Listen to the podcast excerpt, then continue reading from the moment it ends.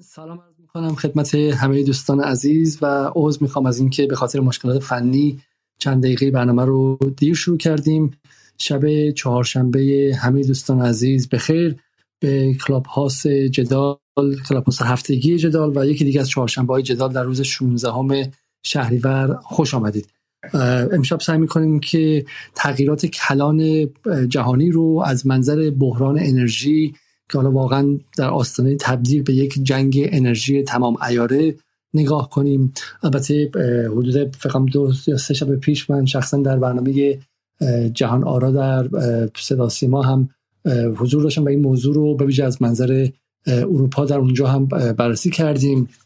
و حالا اغلب شما احتمالا با خواندن روزنامه ها با حتی دیدن مثلا رسانه های غربی با کلیات قضیه آشنا هستید. یک قسمت که داستان های تقریبا باور نکردنی اما واقعی درباره اینه که توی آلمان دارن هیزم می‌خرن. در انگلستان بحث چهار روز احتمال چهار روز قطعی کامل برق و گاز در زمستان هست که خطراتی برای بیمارستان ها برای مناطق استراری خانه های سالمندان و غیره داره. تخمین می‌زنن که ممکنه که هزاران نفر به خاطر این قضیه کشته بشن. قیمت گاز در آلمان قراره که در ماه اکتبر به 24 برابر این 2400 درصد افزایش برسه. در همین انگلستان احتمالا بین 8 10 تا 15 برابر بسته به میزان مصرف قیمت برق و گاز افزایش پیدا خواهد کرد. اما مهمتر از جنبه شهروندی قضیه و این تصاویر بحث اینه که چگونه به ویژه در کشور آلمان صنعت با خطر بسته شدن کمپانی های عظیمی رو به روز صحبت از این می‌کنن که productivity یا به شکلی با کار کارآمدی و حالا با productivity بپذیرید در حال حاضر ممکن تا 40 درصد در صنایع پایین بیاد و بحث والا کاهش GDP خیلی خیلی جدی در بخش صنعتی آلمان هستش و همینطور هم در انگلستان صحبت بسته شدن ده ها هزار کمپانی با اندازه متوسط هستش همین به نظر میاد که اروپا حداقل یک بحران اقتصادی جدی رو باش روبرو خواهد بود. بحث تورم تا 20 درصد در ماه دسامبر 2022 در کشور انگلستان و تا 14 درصد و احتمالا در نوامبر بحث خیلی خیلی جدی برای انگلستان که از 1994 تا به حال چنین تورم جدی رو نداشته و, و به نظر که ما از یک ریسشن و از یک رکود داریم عبور خواهیم کرد و احتمال بازگشت بحران اقتصادی سال 2008 2009 وجود داره. و این قصه مهمی به نظر من. اگرچه در آمریکا اما قصه متفاوت به نظر میاد که قیمت بنزین داره باز برمیگرده به قبل از جنگ اوکراین و و دو تا روایت موازی داریم ما. دو تا جهان موازی داریم در آمریکا و در اروپا و هر کدوم مسیر متفاوتی رو میرن و این حالا حداقل در خانش من این زن رو تشدید می‌کنه که چه بسا جنگ اوکراین همونطور که ادم توز یکی از اساتید دانشگاه NYU در ابتدای قضیه در توییترش نوشته بود بیش از آن که جنگ روسیه و اوکراین باشه جنگ آمریکا با بخش اروپا و به ویژه با آلمانه. به نظر میاد که آمریکا اروپا باقی مانده اروپای صنعتی رو داره زیر ضرب می‌بره با این کار و عملا اروپا رو در جایی گذاشته که اروپا نه راه پس داشته باشه و نه راه پیش و به شکلی با تضعیف بیشتر اروپا در اینجا حداقل در خانش و در تحلیل من اروپا از اینکه تبدیل شه به یک واحد مدعی استقلال پس از افول بیشتر آمریکا ناتوان شه. به عبارتی اگر مثلا تا سال 2030 و با تضعیف بیشتر آمریکا و با سرآمدن یوان و چین اروپا هم احساس می‌کرد که می‌تونه به عنوان یک واحد مستقل عمل کنه الان دیگه این کاری نخواهد توانست کرد و حداقل در آینده میان مدت ضعیف خواهد شد. حالا این یک احتمال و یک از سناریوهای موجوده. اما از منظر این قضیه امشب نگاه می‌کنیم و یک پرسش مهم دیگر هم مطرح می‌کنیم و اون اینکه روسیه چگونه توانست جنگ تمام ایار ارزی مالی و اقتصادی که غرب و آمریکا براش به شکلی طراحی کرده بودن رو به سمت خودشون برگردونه و به عبارتی سر لوله تفنگ رو بچرخونه 180 درجه و ببره به سمت طراحانش و نه فقط برخلاف تصور و پیشبینی بسیاری که در ماه فوریه می‌گفتن که تحریم ها روسیه رو مزمحل خواهد کرد و از پادر میاره روسیه از پادر نیامد بلکه حالا روبل از پیش از قبل هم ارز قدرتمندتری شده و حالا این بحث انرژی کارت و سلاحی در دست روسیه شده که با اون داره فشار میاره و قدرت خودش رو بیشتر می‌کنه. و این پرسش بسیار مهمه که چگونه به عبارتی به تحریم ها به قول انگلیسی بکفایر کرد و ضربه معکوسی شد و روسیه با بازی آفندی تهاجمی و بازی فعالانه عملا نه فقط سلاح رو از دست دشمن گرفت بلکه اون سلاح رو به سوی خود اون دشمن نشانه گرفت و حالا داره او رو تهدید می‌کنه و دشمن در وضعیت خیلی خیلی خطرناکی قرار گرفته. این هم نکته ای که امشب از مهمانانمون خواهیم پرسید. اما برای شروع حدود یک ساعت سعی می‌کنیم که دوستان خیلی خیلی مختصر صحبت کنن چون در اتاقهای پیش این شکایت و گله بود که گفتگوها خیلی طولانی میشه. من سوالات رو از چهار مهمان اصلی مطرح می‌کنم. خانم دکتر فریده احمدزاده خانم پریسان اسرابادی آیه احسان حسینی و آیه حمید شهرابی و بعد از اون هم اتاق رو باز می‌کنیم به سمت دوستان و دوستان رو بعدشون تقاضا می‌کنیم که اونها هم بیان و تحلیل رو با ما در میان بذارم و سعی می‌کنیم که کل اتاق رو حتما حتما حتما زیر سه ساعت تموم کنیم. از همه دوستانی که در یوتیوب برنامه رو می‌بینن هم تشکر می‌کنم.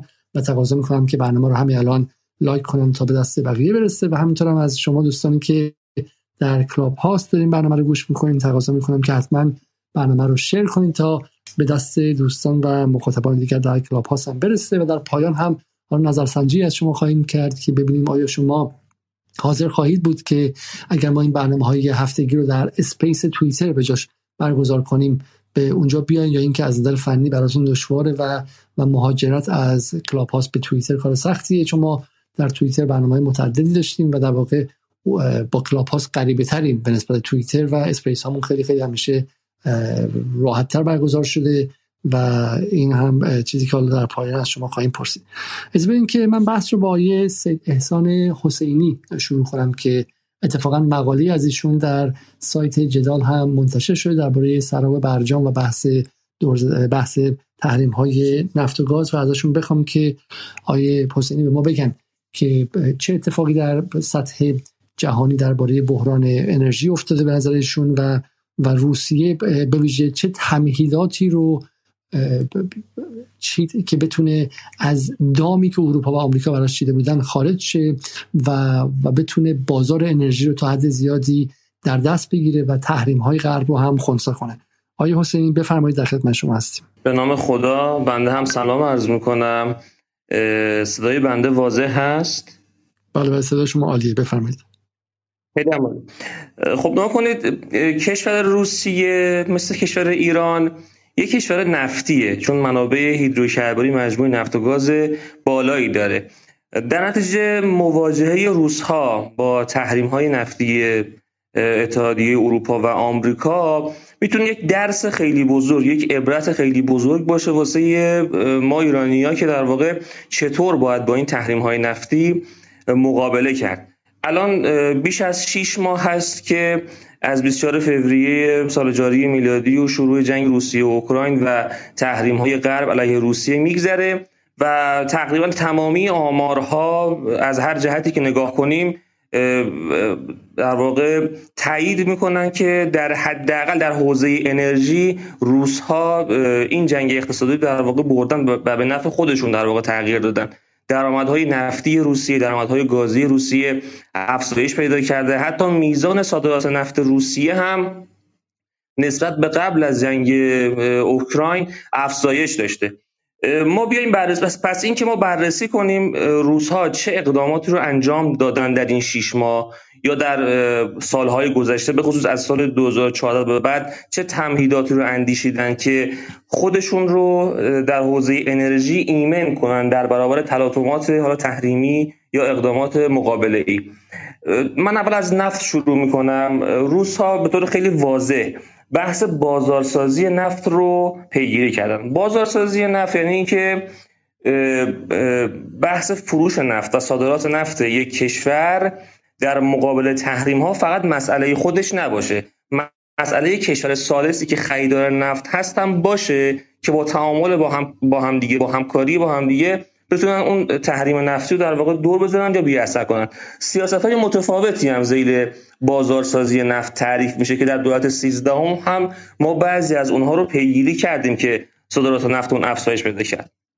سیاست اصلی که خب روس ها در موضوع بازارسازی نفت پیگیری کردن بحث strategic partnership یا شراکت استراتژیک با چینی ها بود. بحث کلا شراکت استراتژیک یک نمونه از بازارسازی نفت که دو کشور در تعاملات بلند مدت خودشون بحث فروش نفت رو هم یک سهمی رو براش قائل میشن و تضمین می‌کنن که در یک بازه بلند مدت این نفت رو خریداری کنن. روس ها قبل از جنگ روسیه و اوکراین حدود مثلا یک و شیش دهم میلیون بشکه یک و هفت دهم میلیون بشکه نفت به چین صادر می‌کردن. اما بعد از وقوع این تحولات صادرات نفتشون به چین حدود 160 هزار بشکه افزایش پیدا کرده. که این ناشی از اون تعاملات استراتژیک و راهبردی هست که روس ها از قبلتر با چینی ها تعریف کرده بودن و الان در این در واقع در این برهه تحریمی از اون روابط دارن استفاده می‌کنن و جریان صادرات نفت خودشون رو به چین افزایش دادن. الان بعد از جنگ اوکراین و اعمال تحریم علیه روسیه تقریبا یک میلیون بشکه از صادرات نفت روسیه به اروپا کم شده. یعنی از سه میلیون بشکه به دو میلیون بشکه کاهش پیدا کرده. تا آخر دسامبر هم این رقم قرار صفر بشه. در نتیجه یکی از بازارهای جدی روسیه برای فروش نفت بازار چین بوده که جای عربستان رو گرفته.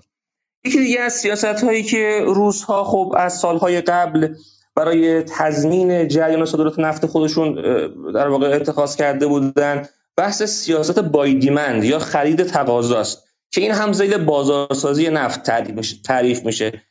بای دیمند یعنی چی؟ یعنی شما میری بایستیدی از کارها مثل سهامدار شدن در پالایشگاه فراسرزمینی.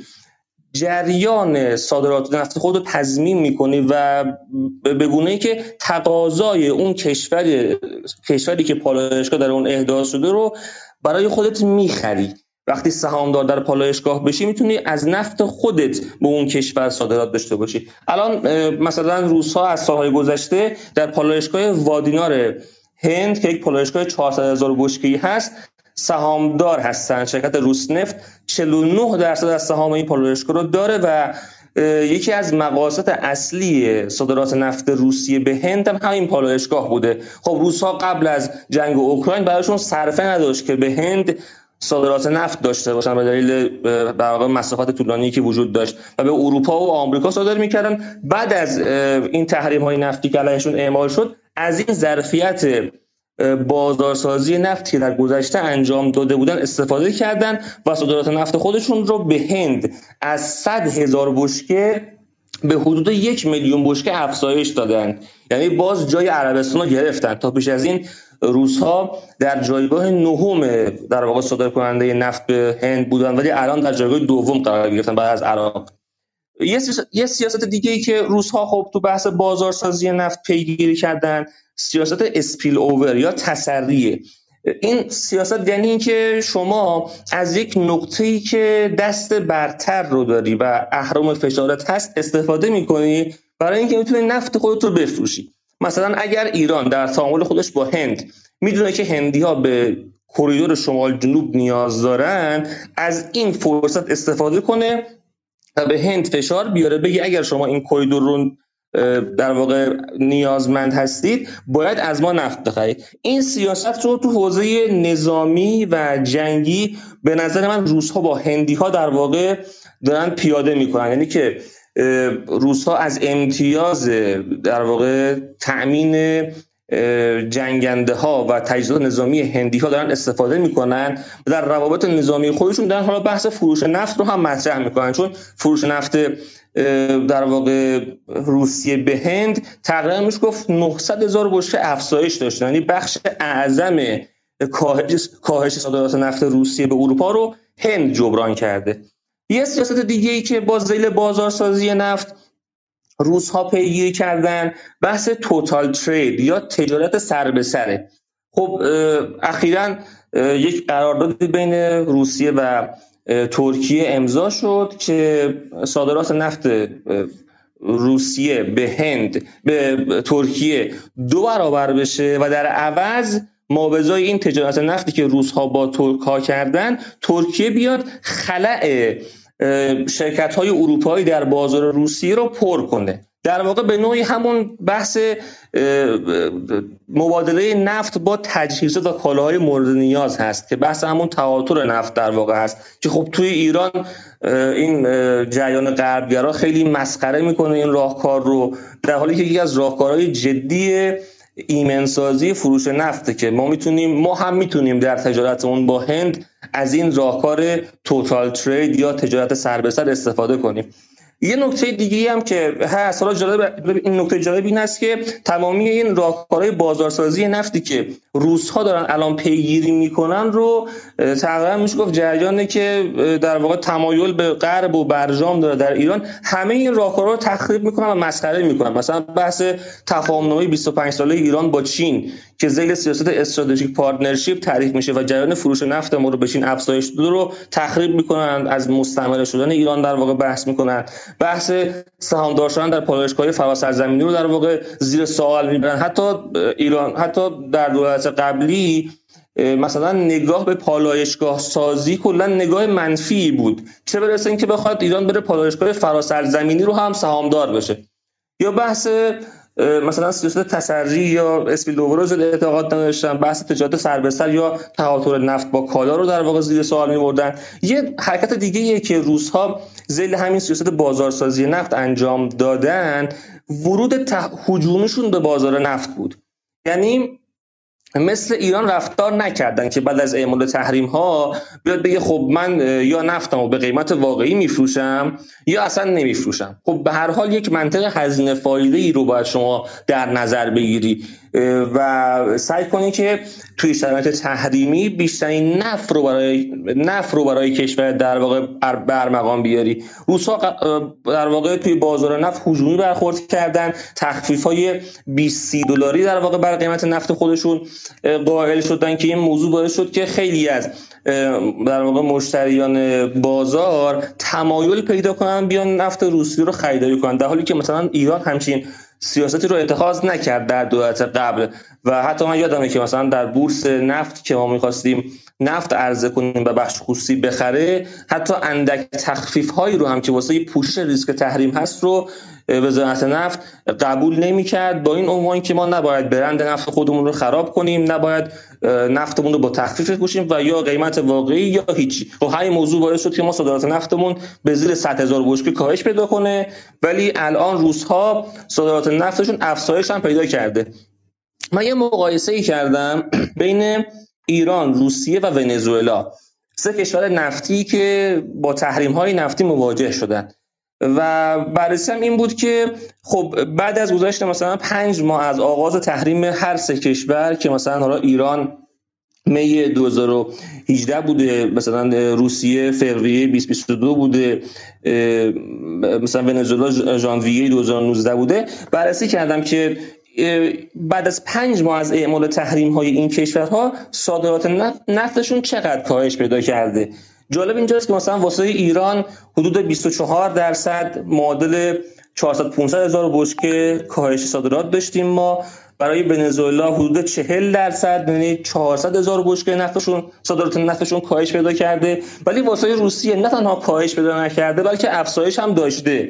این تفاوتشون هم تنها فقط در یک کلمه است. بازارسازی نفت یعنی روزها با رویکرد فعالانه با بازارسازی برای صادرات نفت خودشون در واقع به تجارت نفت نگاه می‌کردن. اما ایران و ونزوئلا فقط نگاهشون خرید و فروش صرف بوده. بدون اینکه بخوان این صادرات نفت خودشون رو ایمن سازی کنن و حفظ کنن. به طور کلی چند تا اتفاق دیگه هم افتاد که روزها در واقع تونستن تو این جنگ تحریمی تو حوزه انرژی پیروز بشن. مثلا یکی از کارهای دیگه که کردن این بود که فروش گاز خودشون رو هم به اتحادیه اروپا هم به کشوری مثل چین این تصویر مالیشون رو در واقع تغییر دادن از مثلا یورو دلار به یوان و روبل رو تغییر دادن. مثلا اخیرا یه قراردادی بین روسیه و چین بسته شده که بهای گاز صادراتی روسیه به چین به صورت یوان پرداخت بشه. خب نکنید این شیوه دقیقا همون شیوه استفاده از ارزهای ملی برای بی اثر کردن تحریم های بانکیه. یعنی ما توی اون گزارش رویترز هم دقیقا آورده شده بود که روزها می‌خوان از ارز خودشون رو وابستگی خودشون رو از ارزهای غیر دوستانه در واقع کم کنن. و برای همین به سمت دریافت پول گاز صادراتی به چین به یوان رفتن. خب همین رویکرد و اگر دولت مثلا ایران اگر پیگیری می‌کرد همین جریان غربگرا می‌گفتن آقا مثلا چه مسخره می‌کردن که چرا شما رفتی مثلا به جایی که دلار بگیری یوان گرفتی. در حالی که خب یوان اتفاقا ارز خیلی مهمی هست و خیلی از تجار بازار خب با همین یوان تبادلات مالیشون انجام میدن. پس یکی از رویکردهای در واقع روسیه توی وصول در واقع درآمدهای نفتی و گازش این بود که از ارزهای ملی برای وصول درآمدها استفاده کرده. کاری که ایران هم انجام میده در حال حاضر و 20 درصد است بکنم. درآمدهای نفتیشو با ارزهای ملی دریافت می‌کنه. ولی خب جریان غربگرا باز همچنان معتقد به این راهکار نیست و اصلا میگه ما باید بریم زیر سیستم رسمی تحت نظارت آمریکا کار کنیم فعالیت کنیم. و همین میشه که ما در دوره دو ساله اجرای برجام که نفت فروختیم بخش زیادی از درآمدهای نفتیمون بلوکه شد و مسدود شد و مثلا برنگشت به کشور. خب این نگاه های اشتباه از جریانی که تمایل به غرب داره در واقع باعث شد که ما در 8 سال گذشته جنگ تحریمی خودمون در مقابل آمریکا رو ببازیم ولی روسا همچین نگاهی نداشتن و به نظر من تا اینجا پیروز این جنگ شدن. یه نکته دیگه من خدمت شما عرض کنم درباره بازار گاز.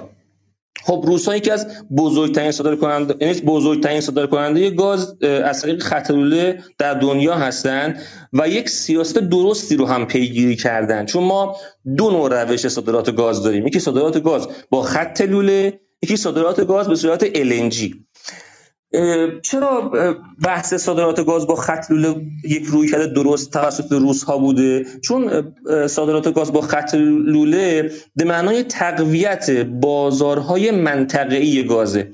که تو این بازارهای منطقه‌ای گاز هم دست برتر با در واقع فروشنده گاز هست. دست برتر با عرضه کننده است. انحصار دست اونه. ولی اگر به سمت تجارت با تجارت گاز در بازار LNG بشیم خواهیم بازارهای منطقه‌ای از بین میرن و بازار جهانی گاز در واقع شکل می‌گیره. مثل بازار نفت که الان مثلا کشورهایی مثل آمریکا و عربستان خب خیلی از سیاست هاشو با هماهنگی هم دیگه میشینن. در بازار گاز همیشه اتفاقی میفته برای همین روسا به درستی بحث صادرات گاز با خط لوله رو به اروپا و کشورهای اطراف خودشون در واقع پیگیری کردن و انحصار ایجاد کردن. کشورهای مختلف رو به خودشون وابسته کردن و حالا دارن ثمره این تصمیم درستشون رو در واقع میچینن. نکته جالب اینجاست که اتفاقا در این روی کرد هم دولت قبلی ایران در واقع تفکراتش متفاوت بود. یعنی تمامی قراردادهای خط لوله صادرات گاز ایران با خط لوله رو منحل کرد. قرارداد صادرات گاز ما به پاکستان منحل شد. صادرات گاز ما با قتلوله دوم به ترکیه و به اروپا از بین رفت و کنار گذاشته شد. صادرات گاز ما به عمان کنار گذاشته شد. صادرات گاز ما به عراق با قتلوله در واقع در آستانه تعلیق قرار گرفت اصلا اذیت می‌کردن گاز نمی‌تونن عراقی از اون بدهی رو پرداخت نمی‌کردن و و ایران نمی‌رفت با دیپلماسی فعال اون بدهی رو وصول کنه. و گاز رو قد میاد که, که کلا روابط رو به هم بزنه. یا همین روابط ایران و ترکمنستان در بازار گاز رو مثلا تخریب کردن. یعنی تمامی سیاست هایی که روسیه تو این شیش ماه یا اصلا و سالهای قبل از اون برای ایمنسازی جریان صادرات نفت و گاز خودش اجرایی کرد رو دولت قبل ایران دقیقا عکسش رو عمل کرد. و این باعث شد که ما آسیب پذیر بشیم در مقابل تحریم های نفتی آمریکا و اتفاقی که برای روسیه نیفتاد. به خاطر این چند تا راهکاری بود که حالا کردم خیلی هم خلاصه توضیح بدم. بسیار خوب. من حالا قبل از اینکه برم سراغ مهمان بعدی با شما سراغ شما بیام.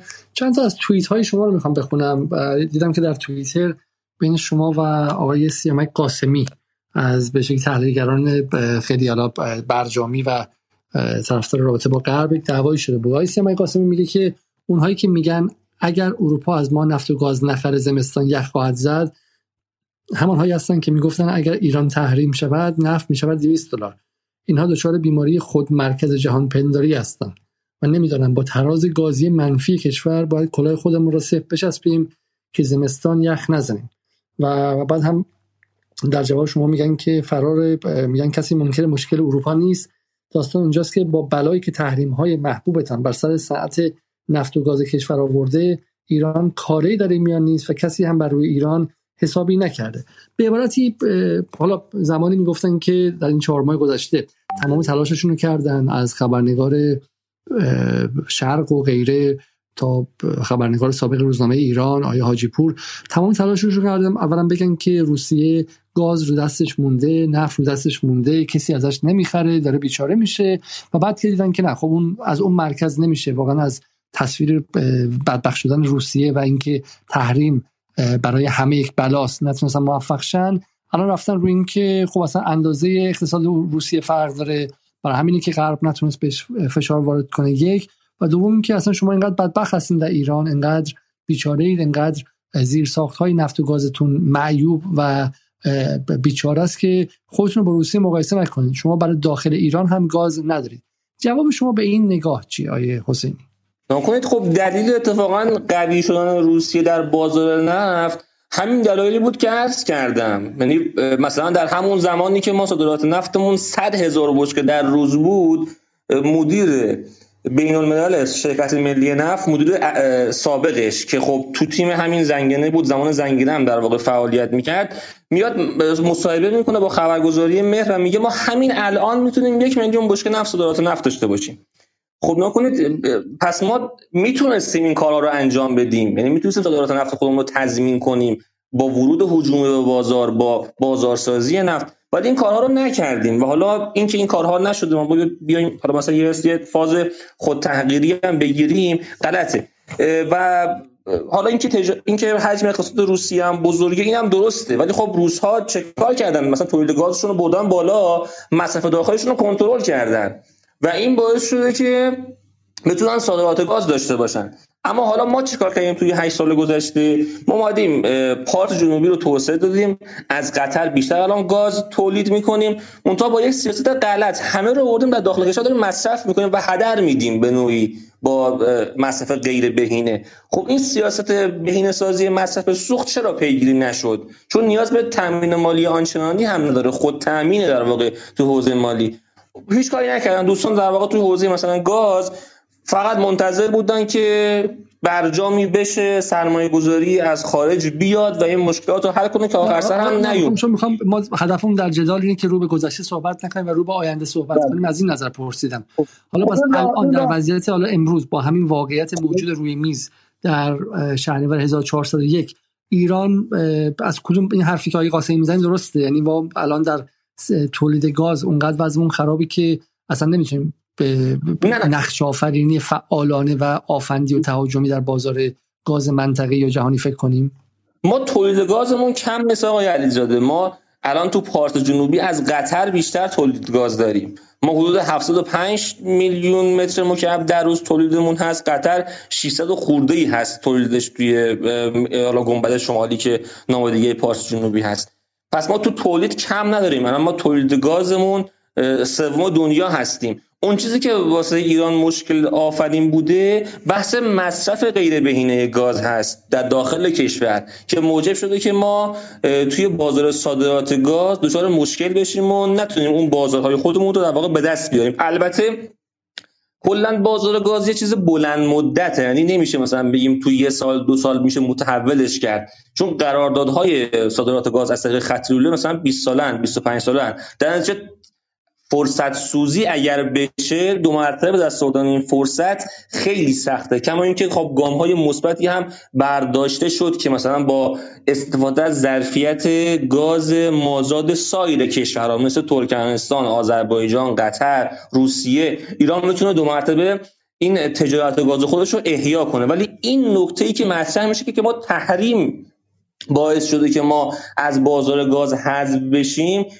چون تولیدمون کمه این یک گزاره کاملا اشتباهه. و اصلا این مشکل ایران کاملا ریشش برمیگرده به سیاست گذاری های غلط دولت نه تحریم ها چون اصلا بحث سرمایه گذاری هم در واقع اینجا یک پارامتر چندان مهمی نیست. شما به هینه سازی مصرف سوخت رو می‌تونیم به صورت خود تأمین در واقع این پروژه رو بریم جلو.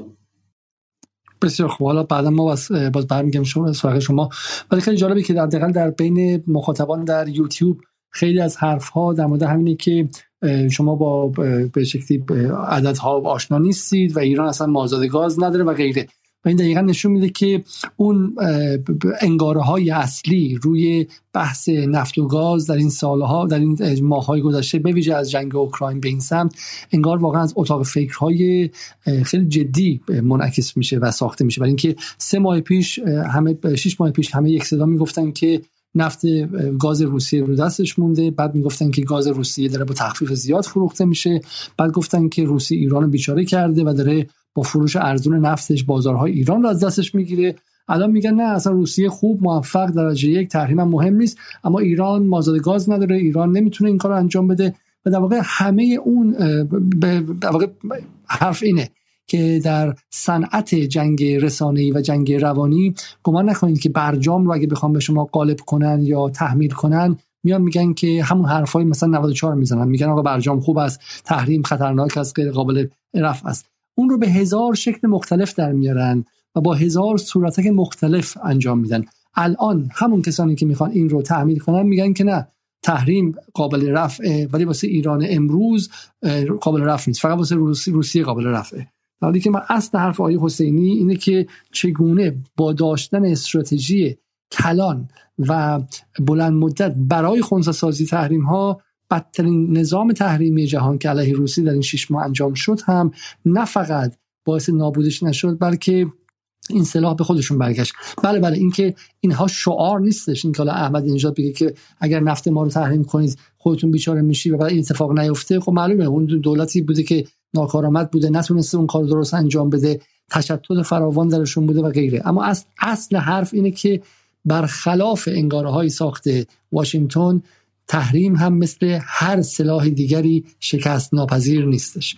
بسیار از بریم سراغ خانم دکتر احمد زاده. اما قبل از اون یک کامنت رو بخونم از خانم روجا لطفی که میگه کاش هر کدوم از صحبت کنندگان که تونستن نظرشون در مورد کشتی نفتی روسی که هفته پیش دزدی دریایی شد و گرفتنش و اثری که این موضوع روی وضعیت عبور و مرور نفتکشای ایرانی در آینده می‌ذاره هم نظر بدن مهمان ها حالا هر از مهمان ها در آینده خواستن بفهمه خانم احمد زاده شبتون بخیر و خیلی ممنون که به ما پیوستید.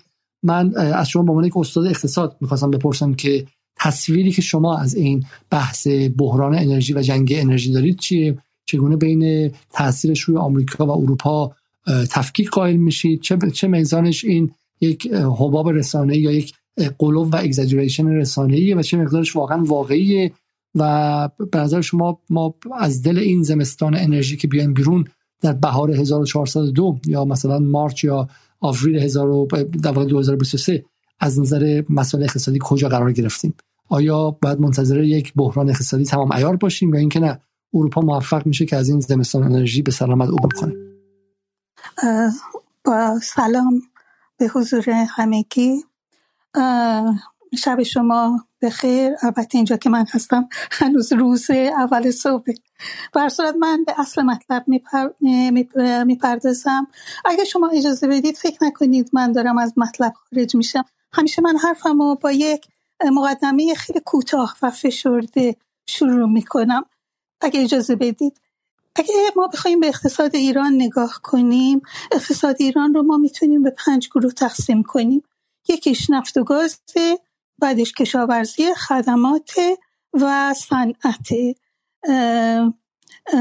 شد چند؟ یک دو سه چهار. چهار قسمت تولید کنیم. خب خدمات تقریبا پنجاه درصد غیر نفتی اقتصاد غیر نفتی کشاورزی نه درصده و صنعت چهل یک درصده بنا به گفته دولت فعلی چهل درصد از درآمد نفت و گاز به صندوق توسعه واریز شده و بنا به گفته دولت فعلی دوازده تا چهار درصد از هزینه دولت در بودجه اخیر از درآمد نفتی نفت و گاز ثروت طبیعی ایرانه هم به عنوان منبع سرمایه انباشته برای انباشته سرمایه برای توسعه اقتصادی هم به عنوان یک ثروت استراتژیک برای پیشرفت و توسعه سیاسی.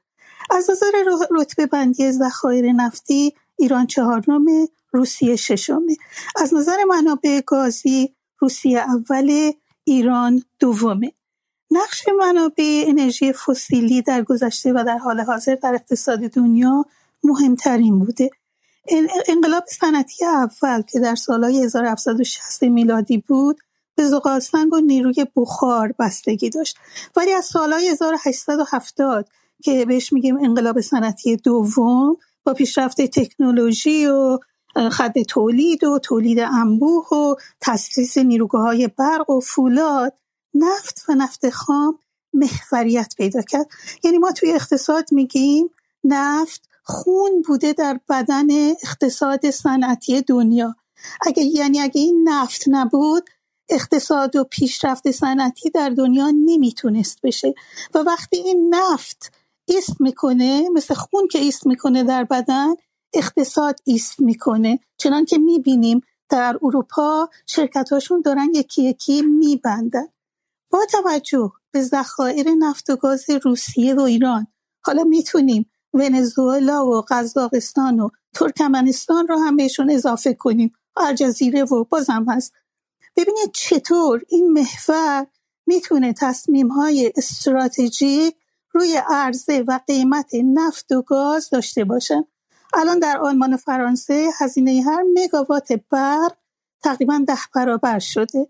قیمت نفت و گاز هم که خودتون بهتر از من می‌دونید توی اروپا هستید 20 تا 30 برابر شده. اروپا هم می‌خواد نفت روسیه رو هنوز مثل اینکه می‌گیرن تا آخر سال می‌خواد نفت روسیه رو تحریم کنه و می‌خواد وابستگیشو به گاز روسیه هم کم بکنه. انگلستان و آلمان می‌خوان از آذربایجان و ترکمنستان گاز بگیرن. ایتالیا و فرانسه هم از افریقا الجزیره نیجریه لیبی دارن نفت می‌گیرن. در این حال که بحران انرژی داره اروپا داره میلیاردها یورو هم به اوکراین کمک می‌کنه از نظر تسلیحات و از نظر کمک های انسانی. بنابراین ایران براشون یه گزینه است. ولی باز کسانی هستن در اروپا میگن ما وابستگیمون رو میخواییم از روسیه کم بکنیم و وقت وابسته بشیم به ایران که خب ایران هم برای اونها یک، یکی از کشورهای دست نشاندهشون نیستش که صد درصد خوشحال باشن از این موضوع. از نظر پیشرفت تکنولوژی نفتی ایران همونطور که می‌دونیم ایران با ونزوئلا قرارداد نفتی داره. یعنی صادرات ایران به ونزوئلا خدمات فنی و مهندسی نفته. برای ساختن پالایشگاه و غیره. اخیرا با نیجریه هم توافقنامه انعقاد شده. نیجریه بزرگترین صادرکننده نفت خام افریقاست و در این حال LNG نفت مایع هم صادر می‌کنه. باز صادرات ایران به نیجریه قرار خدمات فنی و مهندسی برای احداث پالایشگاه بازسازی و نوسازی پالایشگاه های نیجریه باشه. نیجریه بزرگترین صادر کننده نفت خامه در افریقا ولی در این حال بزرگترین وارد کننده نفت پالایش شده و محصولات نفتی است. یعنی تکنولوژیشو نداره نه از نظر نفتی نه از نظر پتروشیمی. ایران تا اونجا که من می‌دونم CNG یعنی گاز طبیعی فشرده که برای سوخت به کار میره که در داخل کشور هم بسیار مصرف داره تولید می‌کنه. ولی سوخت گاز مایع LNG به اون صورت نداره. زیر ساختاش کمه. و در حال اخذ تکنولوژی و license برای اینکه نفت مایع تولید کنه. اروپا نفت گاز مایع تولید کنه. اروپا گازی رو که احتیاج داره گاز مایع هستش. با قراردادش با گازپروم هم تا اونجا که می‌دونم 25 میلیارد دلارش برای زیرساختای نفت 15 میلیارد دلارش برای زیرساختای گاز هستش. چیز دیگه که ایران احتیاج داره لوله های گازیه. برای که LNG گاز مایع باید از طریق لوله های گازی منتقل بشه. CNG رو از طریق گاز فشرده از طریق کشتی می‌تونن ببرن اروپا. ولی اونجا اروپایی باید خودشون تبدیل کنن به گاز مایع که طول می‌کشه یکی دو ماه. بنابراین شما گفتید راجع به آینده صحبت کنیم. به نظر من ایران میگن انعقاد قراردادش با نیجریه و روسیه برای همین توسعه دادن تولید LNG گاز مایع و لوله های نفتی. موضوع اینه که از چه طریقی این گاز باید بره به اروپا. خب یکی هست ترانس کسپیان یکی هست از طریق ترکیه که ترکا زرنگن به قیمت پایین می‌خوان گاز رو بگیرن خودشون منتقل کنن به اروپا با قیمت بالاتر که ایران این قرارداد رو با ترکیه لغو کرده. بنابراین ایران از نظر مصرف داخلی همه می‌دونن بسیار مصرف میشه. الان من یک مقاله داشتم میخوندم. تو hudson.org تو امریکا یه سایت دست راستیه که عنوانش این بود که اروپا احتیاج اروپا اشتباه می‌کنه. گاز ایران نمی‌تونه احتیاجات اروپا رو برآورده کنه. برای اینکه ایران زیر ساختاشو نداره. بنابراین باید فکر این زیر ساختا باشن و به نظر من هستن. و بعضی هم میگن همین انعقادی که با نیجریه کردن می‌خوان یه جوری تحریما رو دور بزنن که license و تکنولوژی LNG رو از طریق گازپروم و از طریق حالا گازپروم خودش هم یه شرکتیه که 15 20 درصدش مال توتاله و مال یه شرکت آلمانیه. یعنی اونا هم نقش دارن در این موضوع که این صنعت رو یعنی این تولید کردن LNG رو دارن افزایش میدن و خب فکر لوله های گازی هم هستن که از چه طریقی از طریق چه لوله هایی میشه رفت. در مورد بحران اروپا و امریکا خب بحران اروپا که واضحه. خب من قسمت امریکا رو بهتون بگم. امریکا چون قیمت نفت و گازش معمولا اینا شرکت های خصوصی هن بر اساس قیمت های جهانیه یعنی مثلا اکسان میگه اگه اروپایی به من بیشتر پول میدن به اروپا میفروشم به تو امریکا نمیفروشم. بنابراین قیمت بنزین حالا ممکنه کمی پایین اومده باشه ولی بسیار بالاست. هر موقع که در امریکا قیمت نفت اضافه بشه رکود میاره به اقتصاد. برای اینکه قیمت همه چی اضافه میشه. قیمت حمل هزینه حمل و نقل بالا میره. قیمت برق بالا میره و یه کمی علائم رکود هم نشون داده میشه. چند شرکت شروع کردن به اخراج کردن و تولید ناخالص کورتر آخرش هم پایین تره هی داره میاد پایین تر بنابراین فکر نکنید که امریکا نگران اقتصادش نیست. به خاطر انتخابات هم وقتی قیمت بنزین قیمت سوخت بالا باشه و رکود اقتصادی بیاد معمولا اون حزب توی اون حزب انتخابات رو از دست میده. یکی از عوامل اصلی تعیین کننده است. تا اینجا خب من بسیار ممنون از شما. من بازم متوجه نشدم. پس حالا شما امکان به شکلی تبدیل اولا کال در آمریکا خب میگم قضیه متفاوت و آمریکا حداقل خودش به نظر میاد که بحران انرژی نداره و حالا از طرفی هم حتی حالا خانم نصرآبادی احتمالاً بیشتر توضیح میدن تا حدی می‌خواد خودش جایگزین روسیه شه و می‌خواد به شکلی تأمین کننده گاز LNG برای برای اروپا باشه و از این نظر خودش مشکل نداره به خاطر منابع عظیمی که در خود آمریکا هستن. اما بالاخره کاهش نرخ تولید در سرتاسر سر جهان و به ویژه حالا اروپا باعث میشه که اقتصاد کلی که با آمریکا مرتبطه نرخ رشدش پایین بیاد. و سوالی که هست اینه که آیا ما با یک بحران اقتصادی روبرو هستیم یا خیر. به ویژه اینکه این اتفاق در چه زمانی داره میفته؟ زمانی که نرخ تور... نرخ اینترست یا بهره داره بالا میره. در خود انگلیس بهره بالاترین میزان این سالها رو داشتیم و اتفاقی که میفته این که میگن پس از آمدن از دو سال بحران کرونا این آیا بحران دومی میشه که اروپا رو زمینگیر خواهد کرد یا نه؟ حالا می‌تونیم در دور بعدی به این موضوع بپردازیم. ولی من برم سراغ و می‌خوام جواب بدین. خیلی کوتاه بفرمایید تا اینکه ببینید اگه اجازه بدید خیلی کوتاه من میگم. معلومه که امریکا بحران انرژی نداره. امریکا یکی از بزرگترین تولید کننده است از نظر گاز و منابع نفتیش هم بالاست. موضوع گرون شدن قیمت هاست. و ببینید این شرکت های نفتی قیمت کنترل شده نیستش که دولت بهشون بگه. برای اینکه قیمت رو بیاره پایین می‌بینید میاد منابع استراتژیک نفتی رو که انبار کرده رو میریزه توی بازار که عرضه زیاد بشه قیمت بیاد پایین. این نفت لیکویدی که اولا که قبل از جنگ اوکراین یه حالت تعادل اکولیبریوم بود در بازار نفت برای اینکه جای ایران رو روسیه گرفته بود در اروپا و ایرانی که به هند و کره گاز می‌داد امریکا اومده شرکت های امریکایی اومدن جای اینا رو گرفتن. امریکا هم یک ظرفیتی داره. این شیل گسش و گس مایش بسیار گرون تموم میشه برای اروپایی ها یعنی تمام این نکات هم باید شما در نظر بگیرید.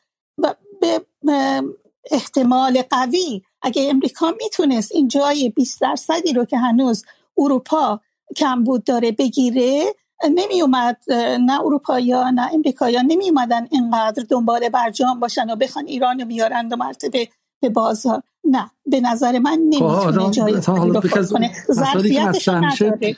یکی از مسائلی که مطرح میشه همینه اینه که چه بسا حالا ادعی معتقدن که اتفاقا اروپا به شدت در به در دنبال بازگشتن برج... ایران به برجام بود. برای اینکه دقیقا همونطور که شما گفتید بالاخره بخشی از این فشار رو می‌تونست ازش خلاص شه. حالا چه واردات نفت چه بسا. حالا حداقل واردات بخشی از حالا همین رفتن به سمت بحث LNG و غیره. ولی اتفاقا بحث اینه که آمریکا اراده لازم رو برای برجام نداشت. به این علتی که آمریکا خودش نگرانی نداره. و از اینکه حالا نمی‌دونم قیمت ها برای اروپا بالا بره خیلی خیلی واقعا براش آخر زمان نیستش و اولویتش نیستش در حال حاضر. خب سوال من از شما این بود. حالا میگم ای خواستید اجازه بدید من این سوال از شما بکنم. شما بعدا هر وقت خواستید جواب بدید. شما فکر می‌کنید امریکا اروپای ضعیف می‌خواد؟ اروپا تنها متحد امریکاست. شما فکر می‌کنید اگه اروپا از نظر اقتصادی و نظامی و غیر ضعیف بشه چه محوری در دنیا قوی میشه؟ ایران چین روسیه.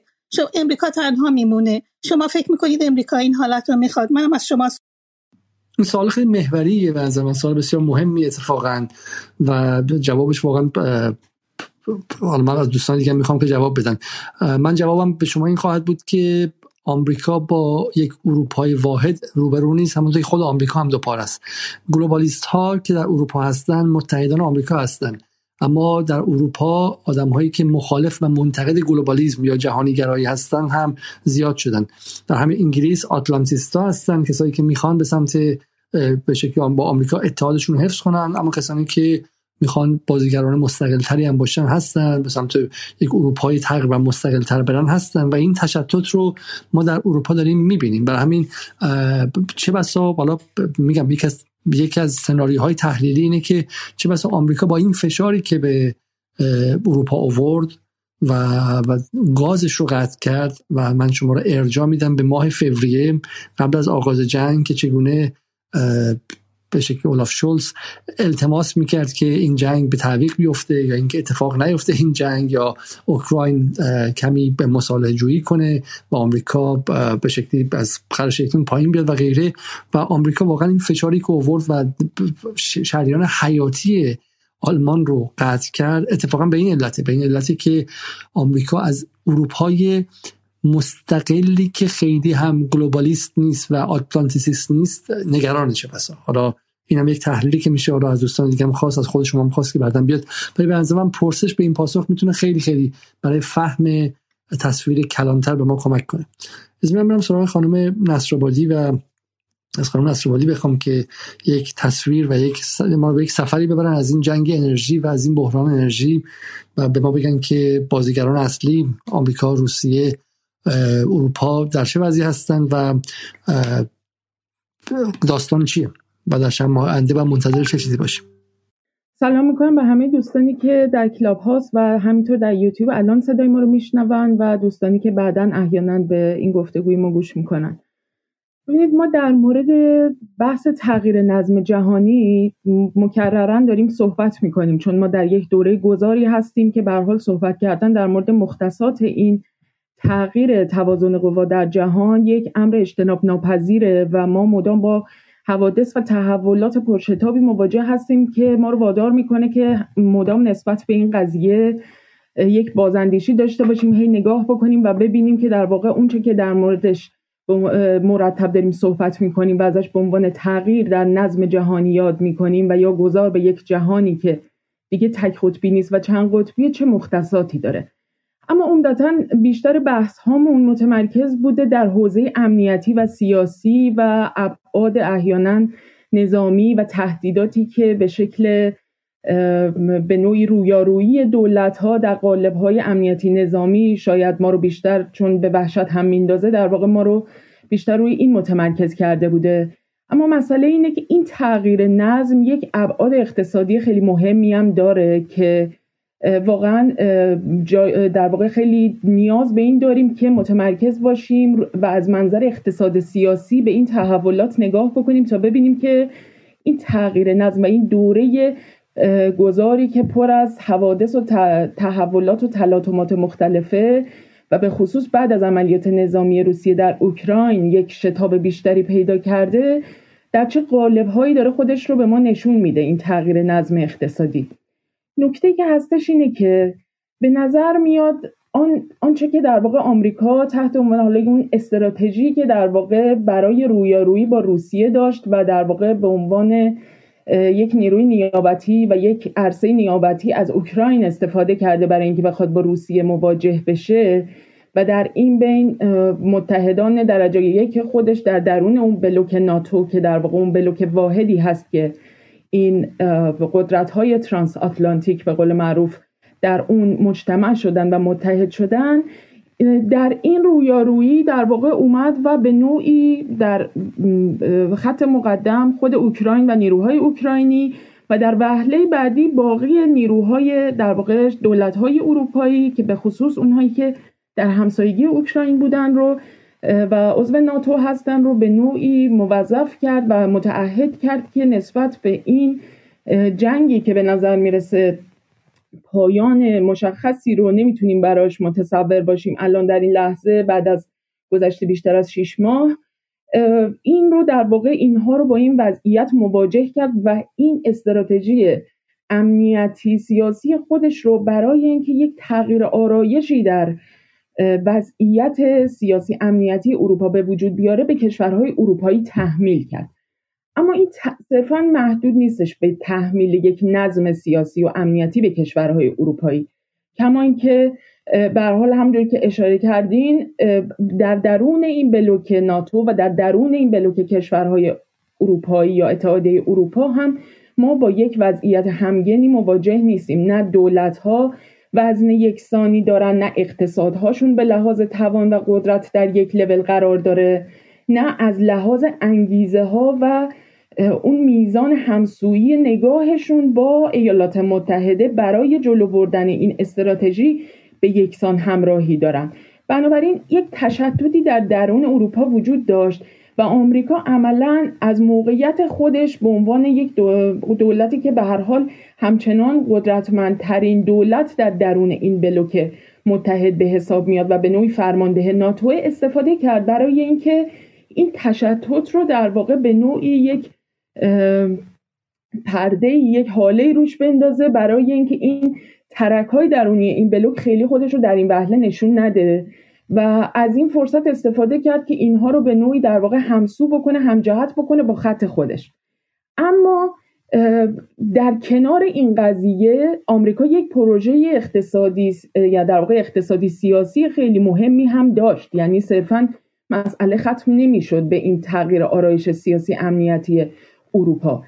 آمریکا عملا برای اینکه بتونه آرایش جنگی رو بر اروپا حاکم بکنه نیاز به این داشت که در واقع تو این حوزه اقتصادی هم بیاد و یک دستکاری خیلی عظیمی در درون مناسبات درون این بلوک در واقع ایجاد بکنه. کاری که آمریکا کرد این بود که حتی قبل از اینکه جنگ اوکراین شروع بشه با توجه به میزان وابستگی بسیار زیاد اروپا و به خصوص قدرت های اروپایی مثل آلمان به گاز روسیه و با توجه به اینکه اون پروژه نورد استریم یک و دو هر دو در واقع عملیاتی در واقع پروژه نورد استریم یک که عملیاتی بود و پروژه نورد استریم دو هم در آستانه عملیاتی شدن بود. یعنی این پروژه انتقال گاز از روسیه که پروژه بسیار عظیمی هم هست این رو در واقع آمریکا عملا متوقفش کرد و پروژه متوقف کردن این پیش از جنگ اوکراین اساسا کلید خورده بود. یعنی این بحث در درون آلمان با این بن‌بست مواجه شده بود که حالا ما درگیر یک روندهای بروکراتیک یا یک سری کاغذبازی ها یا در واقع یک سری license هایی که باید مثلا مصوب می‌شد یا به لحاظ قانونی مراحلش طی می‌شد و اینها می‌گفتن آلمان درگیر این مسائل ولی اصل قضیه این بود که اینها از سمت آمریکا به شدت تحت فشار بودن که این پروژه رو به نوعی کنسل بکنن. پروژه که تقریبا در واقع مراحل عملیاتی شدنش برای اینکه در واقع شروع کنه این خط لوله به راه بیفته به لحاظ عملی تموم شده بود و صرفا در آخرین مراحل قانونی خودش بود. بنابراین آمریکا با توجه به اینکه می‌دونست اروپا این میزان از وابستگی رو در حوزه انرژی به روسیه داره یعنی 45 درصد از اون میزان گازی که در واقع گاز و نفتی که روسیه در واقع اروپا وارد می‌کرد و از بیرون از بلوک اروپا وارد می‌کرد رو اینا داشتن از روسیه دریافت می‌کردن. اما خب خود اروپایی ها هم متوجه این درجه وابستگیشون به روسیه بودن و پروژه متنوع سازی منابع انرژی رو داشتن. اما این پروژه های پروژه هایی بود که بلند مدت بودن. یعنی این به صورت نبود که این امکان باشه که اینها بتونن در واقع در یک مدت زمان کوتاهی این پروژه متنوع سازی رو عملیاتی بکنن. برای همین در واقع آمریکا با براه انداختن این جنگ و جلوگیری از اینکه این جنگ در واقع در همون هفته های ابتدایی یا در همون یکی دو ماه اول که چندین بار رفت به این سمت که این مذاکره صورت بگیره و در واقع برای آتش بس اقداماتی صورت بگیره آمریکا عملا جلوی این قضیه رو گرفت چه خودش به شکل بیواسطه و چه با واسطه مثلا دولتی مثل انگلستان و شخص جانسون که اخیرا بحث هایی در مورد این مثلا در واقع اسنادی اومده بیرون که نشون میده که جانسون سراحتا در ماه می جلوگیری کرده از اینکه اوکراین و روسیه با همدیگه بتونن بشینن پای یک مذاکره برای اینکه متوقف بشه این درگیری نظامی. و آمریکا عملا کاری که انجام داد این بود که اومد این روند وابستگی اروپا رو معکوس کرد. یعنی کاملا به شکل مهندسی شده وابستگی انرژی اروپا به روسیه رو کاملا برگردون به سمت خودش. یعنی الان اروپا باید با در واقع حالا تا زمانی که البته آمریکا هم افزایش تولید داشته در حوزه نفت و گاز ولی برای اینکه بتونه این رو به قدر کفایت بالا ببره که بتونه جوابگوی نیازهای اروپا باشه این رو داره در واقع با قیمت بالاتر از یک سمت و از طرف دیگه با توجه به این وابستگی که برای اروپا ایجاد می‌کنه این رو اومده عملیاتی کرده. یعنی اینکه در واقع ما یه همچین چرخشی رو در درن آرایش اقتصادی اروپا از این سمت شاهد هستیم. از طرف دیگه این حرکتی که مثلا اروپایی ها داشتن برای اینکه برن به سمت انرژی های تجدید پذیر یا مثلا انرژی های پاک به اصطلاح این هم تا حدی به تعویق افتاده و دست کم تا بهار سال آینده مشخص نیست که در واقع مثلا اون راکتورهای هسته‌ای آلمان دو تا سه تاش که قرار بوده از در واقع خارج بشن از رده استفاده اینها همچنان در واقع برقرار خواهند بود و به عنوان رزرو هستن برای اینکه احیانا بخوان برق آلمان رو تامین بکنن و زغال سنگ مجددا در واقع موضوعیت پیدا کرده و دیگه اساسا اون بحث هایی که در مورد بحث های در مورد تغییرات اقلیمی یا اینکه در واقع حرکت بکنن به این سمت که کمی در واقع نگاه های محیط زیستی در اقتصاد داشته باشن. این اینا کلا دیگه از موضوعیت به یه معنی خارج شده با توجه به این رژیم اقتصادی جدیدی که آمریکا تحمیل کرده. اما همه همه این پروژه هم در واقع به این شکل مطلوب ایالات متحده جلو نرفته.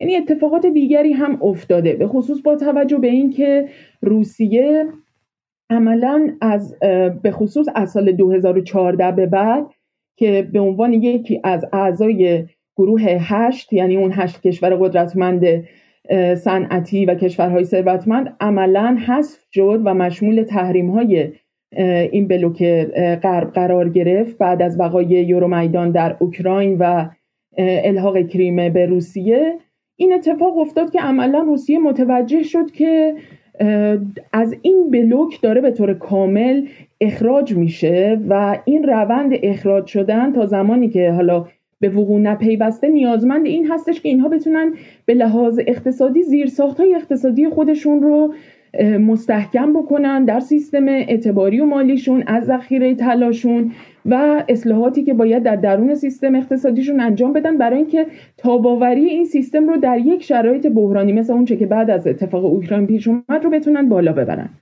بنابراین روسیه عملا با چرخشایی که ایجاد که آقای حسینی خیلی مفصل در مورد این قضیه صحبت کردن در مورد اینکه از چه در واقع مکانیزم های روسیه استفاده کرد برای اینکه به این رژیم تحریم ها رو به نوعی خونسا بکنه بلا اثر بکنه یا اساسا اثر بومرنگی براش ایجاد بکنه. یعنی اونها رو برگردونه به سمت خود دولت های اروپایی. پس روسیه عملا تونست درآمد بسیار بالایی داشته باشه. یعنی تا همین الان یه چیزی حدود 140 میلیارد دلار از زمان جنگ اوکراین به بعد درآمد داشته از محل فروش انرژی خودش علیرغم تخفیف هایی که میده و از طریق به حال مشتری هایی که داره. مسئله دیگه اینه که به هر حال یک بلوکی وجود داره برای اینکه اینها خودشون رو با توجه به اون افق استراتژیکی که متصور هستن در همه ابعاد برای خودشون اینها در درون اون بلوک با همدیگه یک همیاری دارن که مثلا چین الان داره در واقع مبادلاتش رو بر مبنای روبل و یوان انجام خواهد داد. بنابراین یه اتفاق مهم دیگه اینجا افتاده. هند داره با روپیه مبادله می‌کنه ایران داره با در واقع ارز خودش در واقع با ریال و روبل می‌خواد مبادله بکنه. اتفاقی که افتاده انگار که ما یک بازگشتی دوباره داریم به سمت در واقع همون نظام برتون وودز یعنی همون نظام مالی که بعد از جنگ جهانی دوم اتفاق افتاد و عملا در واقع حالا دلار شد اون ارز قدرتمندی که بالاترین قدرت خرید داشت و تنها ارزی هم بود که پشتوانش طلا بود. یعنی بهای ثابت مشخصی داشت بر مبنای طلا و این باعث شد که ارزش دلار در واقع در جهان بالا بره. الان اتفاقی که افتاده اینه که اون نظام برتون وودزی که عملا تو اوایل دهه هفتاد میلادی ملقا شد و در واقع طلا دیگه به عنوان پشتوانه دلار موضوعیتی نداشت دیگه از دهه هفتاد به بعد. این اتفاق افتاده که الان دوباره طلا در واقع داره به عنوان یک مبنای خیلی مهمی برای اینکه تقویت بکنه ارزهای جانبی و ارزهای آلترناتیو رو از جمله یوان از جمله روبل. این داره در واقع موضوعیت پیدا می‌کنه.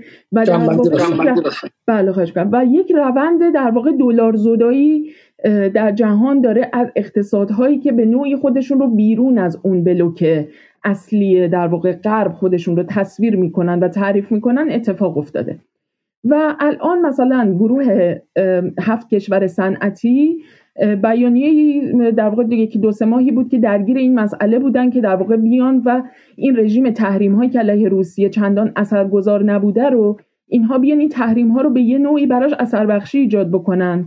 اومدن تصمیم گرفتن در مورد اینکه یک سقف قیمت در نظر بگیرن یعنی این بحث حد اکثر بهای انرژی برای خرید انرژی از روسیه رو به عنوان یه مبنایی تحمیل بکنن به تمام کشورهایی که به نوعی وابستگی دارن به انرژی روسیه و این به نوعی اومدن این رو در واقع در نظر گرفتن که در یک بازه زمانی هنوز البته خیلی رقم مشخصی رو برای این سقف قیمت تعیین نکردن.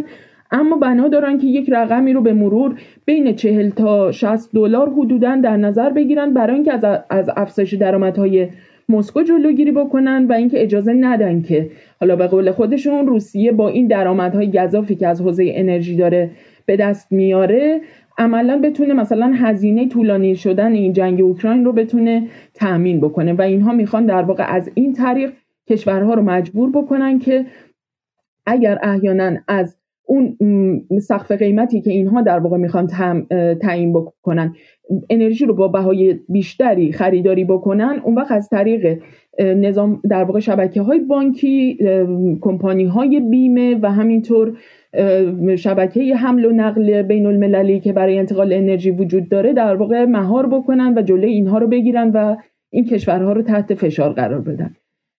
بنابراین یک همچین وضعیتی اجازه بدیم که بقیه شد پس ما برگردیم در دوره بعدی خانم نصر شد که تمپوی بحثم حفظ شه. حالا خود شما که اصلا مدیریتور هستین و اتاق در اختیار خود شما میشم ولی اگر اجازه بدید ما در دور بعدی از شما بپرسیم. موافق هستین؟ بله من گفتم بله حتما خواهش می‌کنم. من در دور بعدی ادامه میدم. بسیار. خوب من مثلا تا اتاق در اختیار خود شما بذارم تا اداره ادامه اتاق در اختیار خود شما باشه. قراره که آقای خراسانی هم به ما بپیوندن و بس من این نکته رو بگم یکی از این پیام ها رو بخونم و بعدش من اتاق در اختیار خود شما قرار بدم خانم نصر بودی این یکی از دوستان به اسم اسم من پیدا کنم پیامشون رو. یکی از دوستان دوستان اشاره کردن اولا به بحث ویکتوریا نولاند در سال 2014 و اون جمله خیلی خیلی معروفی که درس پیدا کرد و به قول معروف اف یوروپ اف ای یو بودش خب و یعنی گروه پدر اروپا. و اشارهشون به این بود که الان اتفاقی که داره میفته دقیقا تجسد و عینیت یافتن همون همون همون جمله است. این یعنی دقیقا ببینید در جواب به خانم احمدزاده که معتقدن که آمریکا به هیچ وجه نمی‌خواد اروپا رو از دست بده یا اروپا رو تضعیف کنه.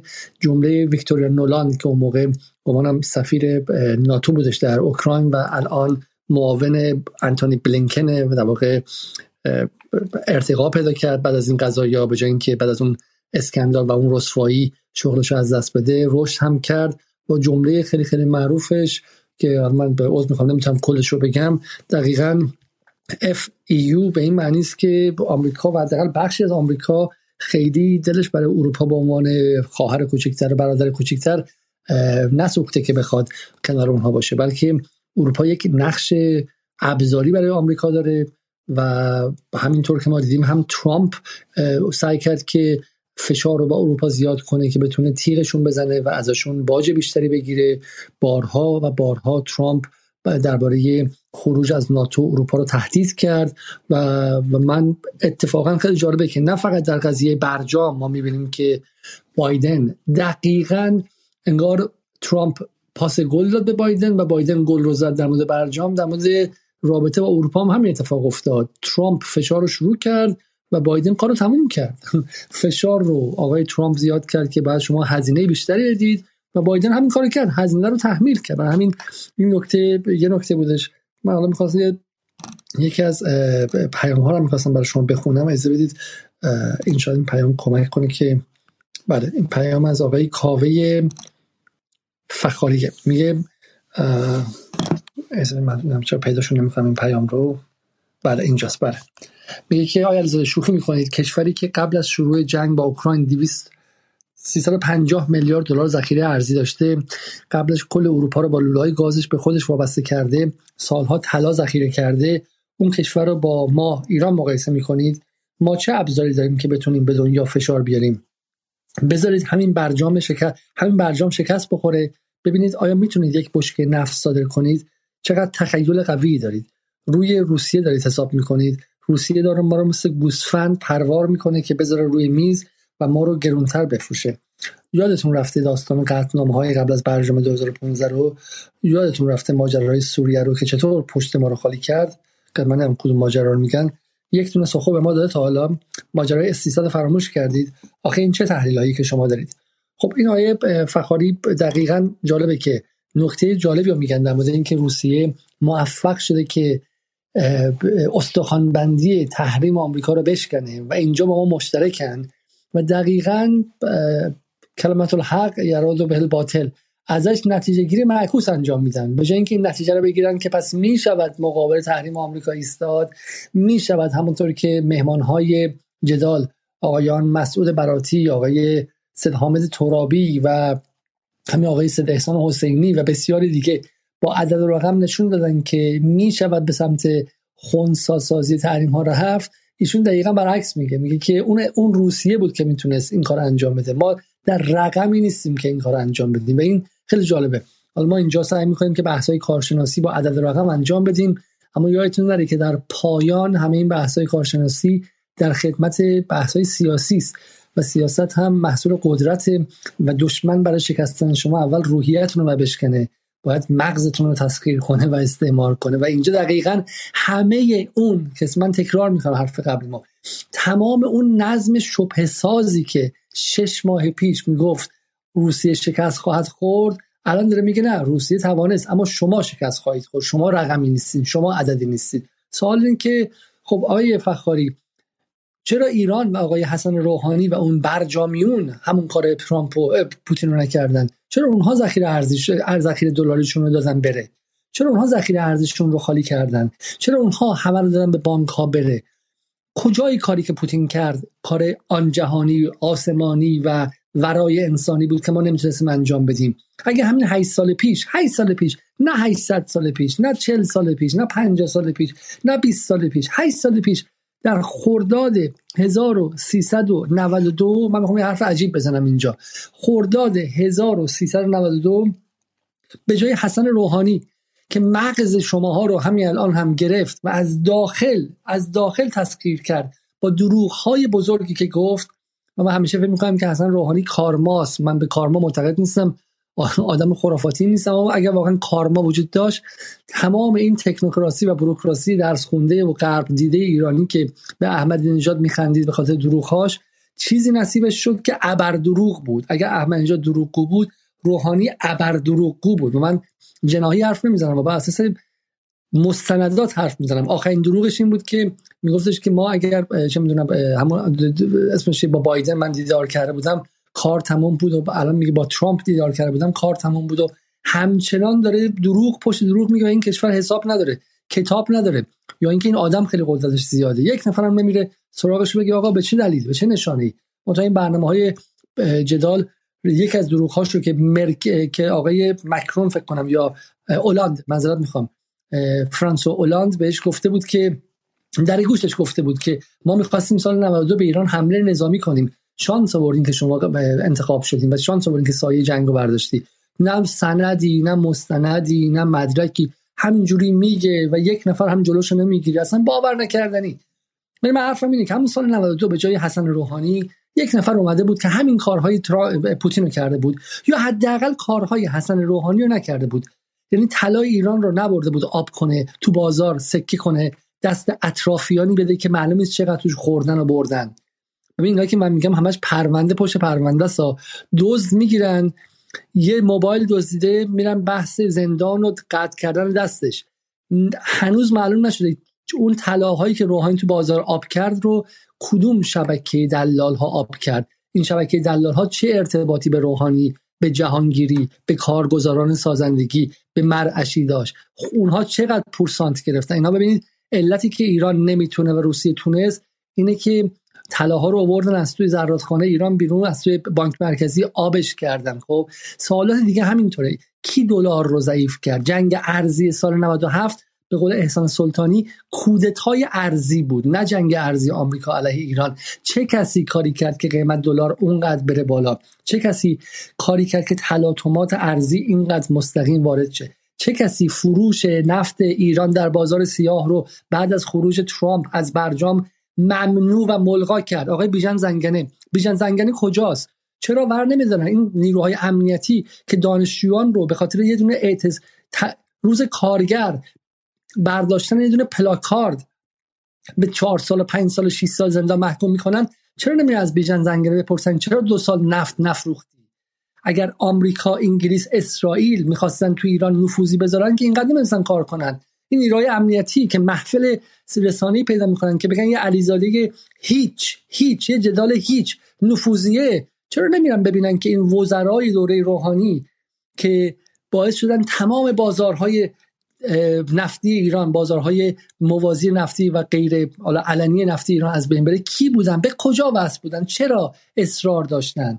چی شد که در ایران یلتسین شدن و دولت یلتسینی 8 سال حکومت کرد و هیچ جلوشو نگرفت؟ آقای فخاری شما درست میگید. ایران 1401 نمی‌تونه کار پوتین کنه. سوال اینه که چه کسانی از دل جمهوری اسلامی ایران که کل سردمداران و دردمدارانش به یک دهم درصد جمعیت نمی‌رسن چی شد که تو این آدم های گزینش شده نیمیشون دقیقا کاری کردن که در خواب و رویای اسرائیلی ها و آمریکایی و سعودی ها هم نمی اومد این سواله. و اگر این کارا رو نکرده بودن کافی بود که روحانی سال 92 انتخاب نشده بود. نمیگم یه آدم درجه که مصدق انتخاب می‌شد. نمیگم که مثل دهه 60 دولتی انتخاب میشه که بتونه با نفت بشکه ده, ده دلار ایران اداره کنه. نمیگم یه آدم ملیگرای به شکل ایران دوست. نه فقط کافی که روحانی انتخاب نمی‌شد. روحانی که انگار مأموریت داشت از جایی که ایران رو به زانو بیاره الان ایران هم می‌تونست کاری کنه که پوتین کرده. برای همین سوال رو باید عوض کنیم. چه شد که روسیه توانست در عرض شش ماه سلاح تحریمی آمریکا و غرب رو برگردون روی صورت خودشون و ایران از داخل کسانی سلاح رو برگردوندن به روی صورت مردم ایران.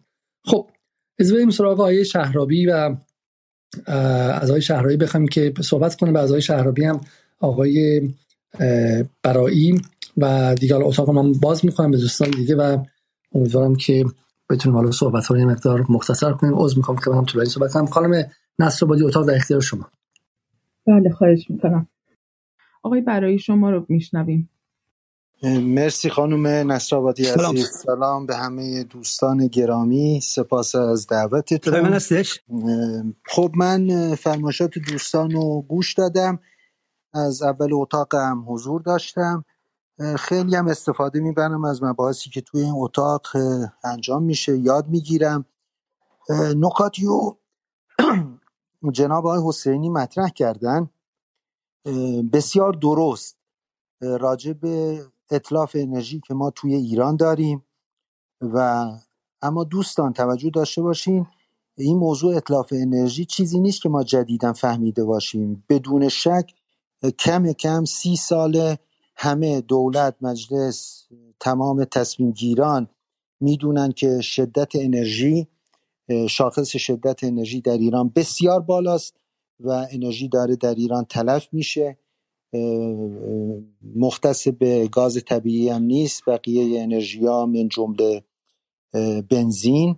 من فقط توجه دوستان رو به دو تا عدد جلب می‌کنم روزانه امروز.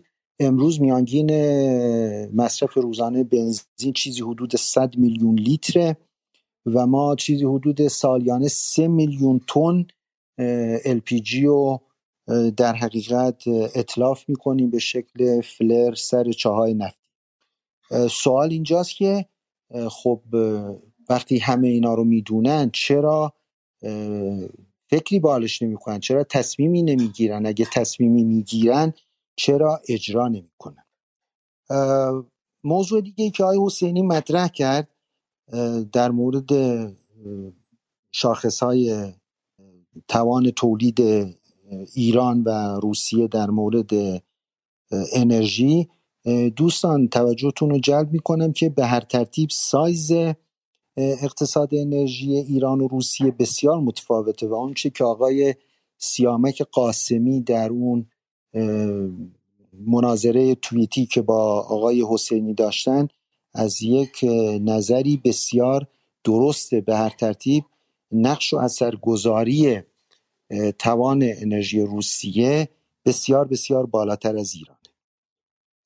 در رابطه با اون موضوع اول که صحبت انرژی و اطلاف منابع انرژی بود یه چیزی رو توجه کنیم در هر صورت در جامعه شناسی سیاسی بحثی وجود داره به نام ظرفیت حکمرانی.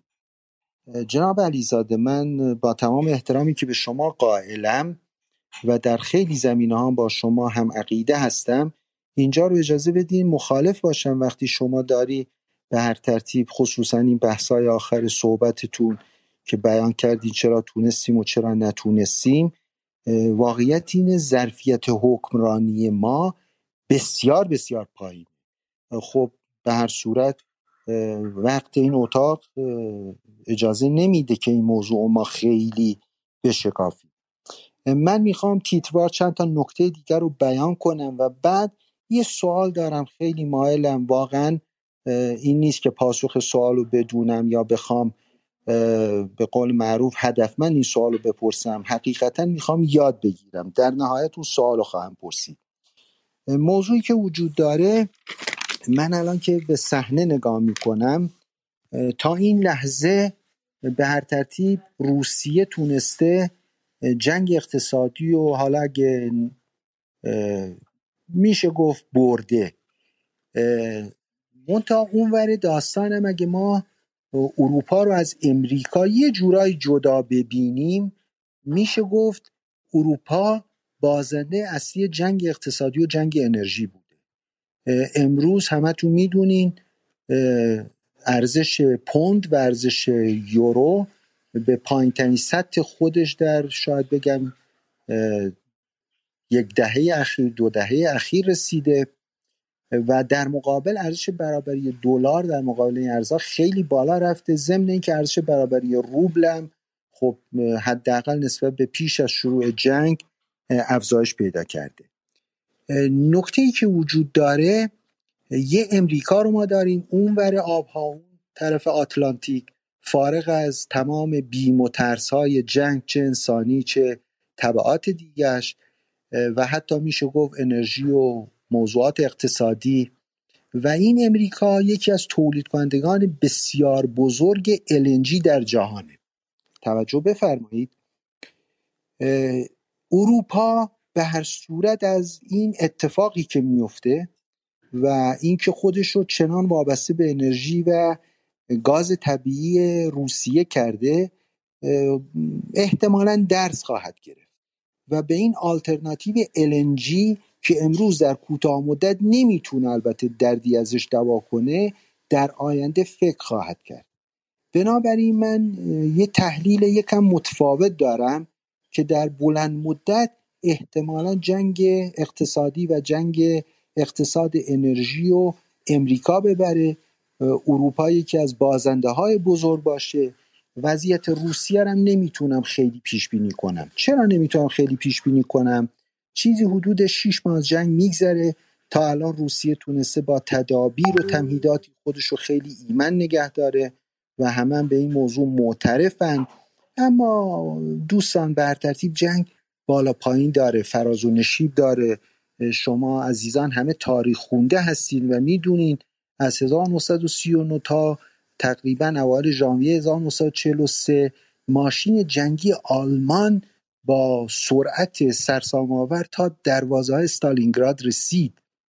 و بعد از اون شما دیدین که تقریبا از بهار 1943 تا ماه می 1945 در یه فاصله دو ساله متفقین و ارتش سرخ تونستن خودشونو به برلین برسونن و ورق برگشت. به یه شکل دیگه ما به هر ترتیب در نیم قرن اخیر جنگ ایران و عراق رو شاهد بودیم. اون یورش برقاسای ارتش صدام و بعد از اون دوباره در سال 1360 جنبندی کنید بروی چشمم من میگذرم از این خودتون تا تهشو خوندین موضوع فقط به سوال میپرد سوالی که وجود داره اینه ما خب خوب می‌دونیم که روسیه تونسته تا حالا از این اهرم انرژی خوب استفاده کنه. سوال برای من اینه این اهرم که انقدر نیرومند عمل کرده چرا روسیه از اون کارآمدتر استفاده نکرده به طور مشخص سوال اینه. وقتی اروپا این همه تحت تاثیر گاز روسیه است چرا وقتی تحت فشارها و تحریم جهان غرب قرار گرفت یک دفعه و دفعتا صدور نفت و گازش رو به اروپا قطع نکرد که هممون می‌دونیم شک اون می‌تونست اصلا مرگبار باشه برای اروپا. از همتون ممنونم. میکروفون رو میبندم و گوش میدم. مرسی. خیلی خیلی ممنون از شما. از دوستان دیگه من تقاضا می‌کنم که امشب می‌خوام خیلی خیلی مرتب و به وقت بمونیم. برای من وقتم می‌گیرم و سه دقیقه رو اعلام می‌کنیم. آقای شهرهای من بارها شما رو دعوت کردم ولی مثل اینکه شما مشکل دارید و یا باید از اتاق خارج شید دوباره برگردید یا اینکه من به دوستانی که مشکل دارن پیشنهاد می‌کنم که اپلیکیشنشون رو update کنن و بعد دوباره بیان چون گاهی وقتا نسخه های قدیمی Clubhouse مشکل به وجود میاره. من میرم سراغ آقای بابک رضایی. آقای رضایی بفرمایید در خدمت شما هستیم. سلام عرض می‌کنم آقای علیزاده. همچنین حاضران در اتاق. صدای منو دارید امیدوارم. بله بله عالی بفرمایید.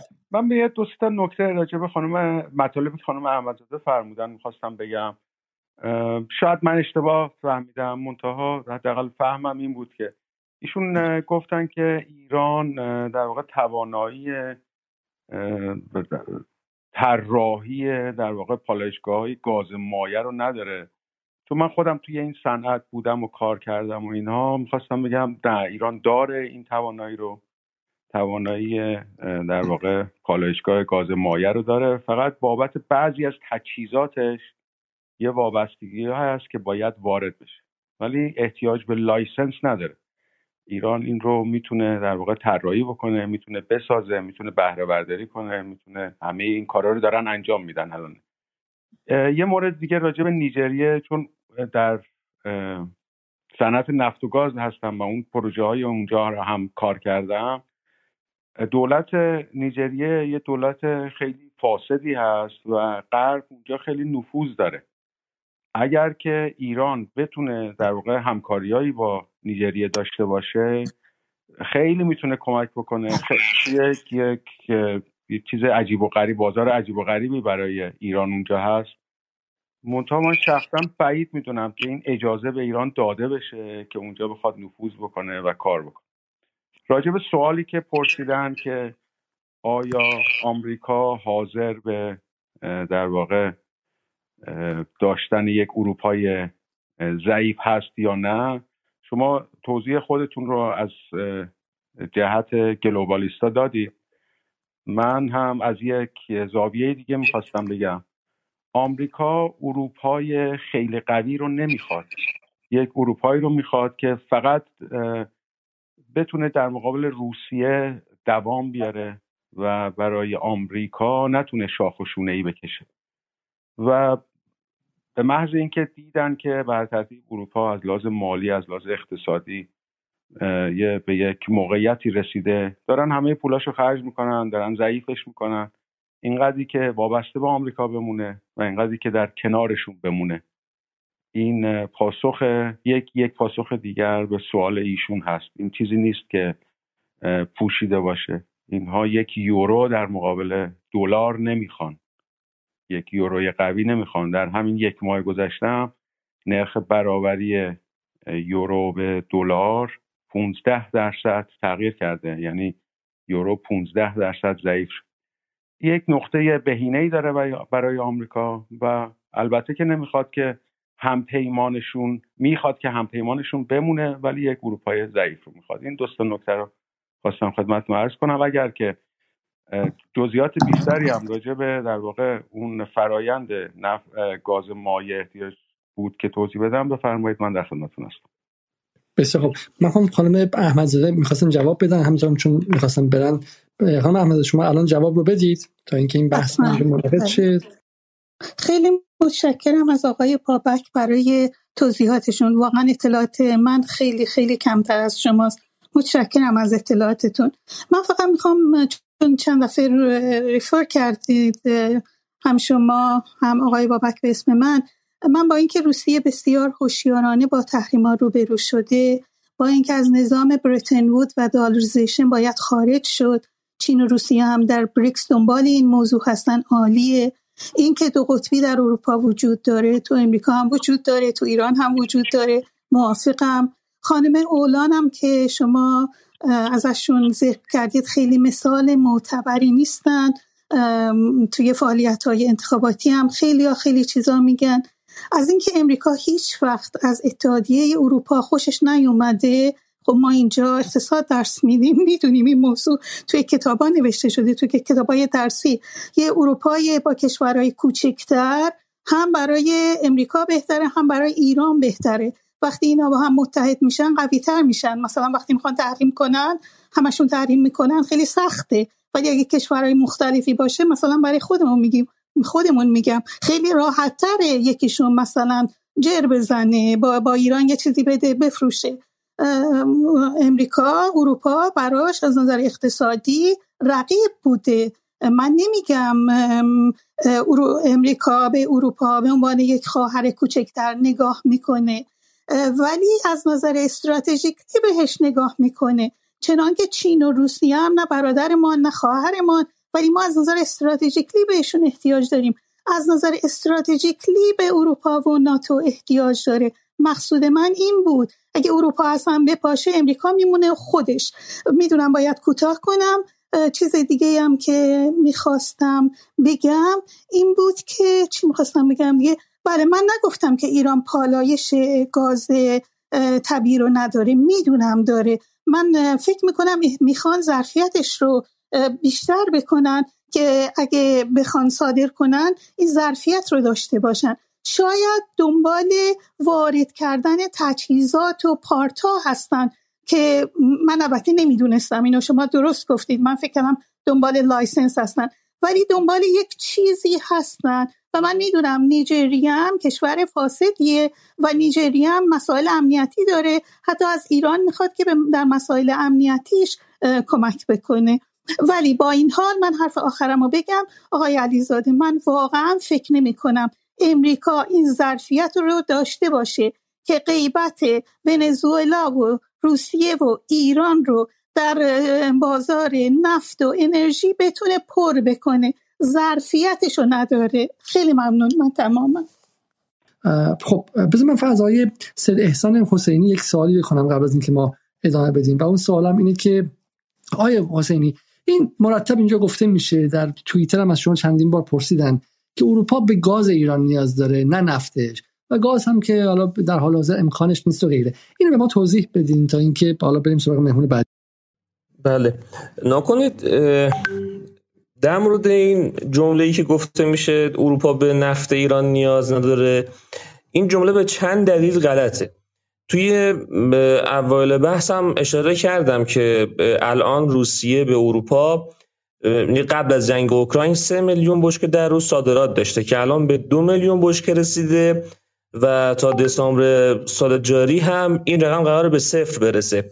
پس طبیعتا اروپا به نفت نیاز داره و این نفت خودش رو از طریق دیگه ای تامین کنه که یکی از این گزینه‌ها یکی از گزینه‌های جدی نفت ایران هست. همین الان هم بازار بازار نفت با کمبود عرضه مواجه هست و اروپایی در تامین نفت خودشون دچار مشکل چه برسه به اینکه بخوان صادرات نفت از از روسیه رو هم در واقع به صفر برسونن. این نکته اول که خب به نفت ایران نیاز دارن نکته دوم اینه که کلا توی بازار انرژی قیمت همه حامل های انرژی در نهایت به قیمت نفت بستگی داره.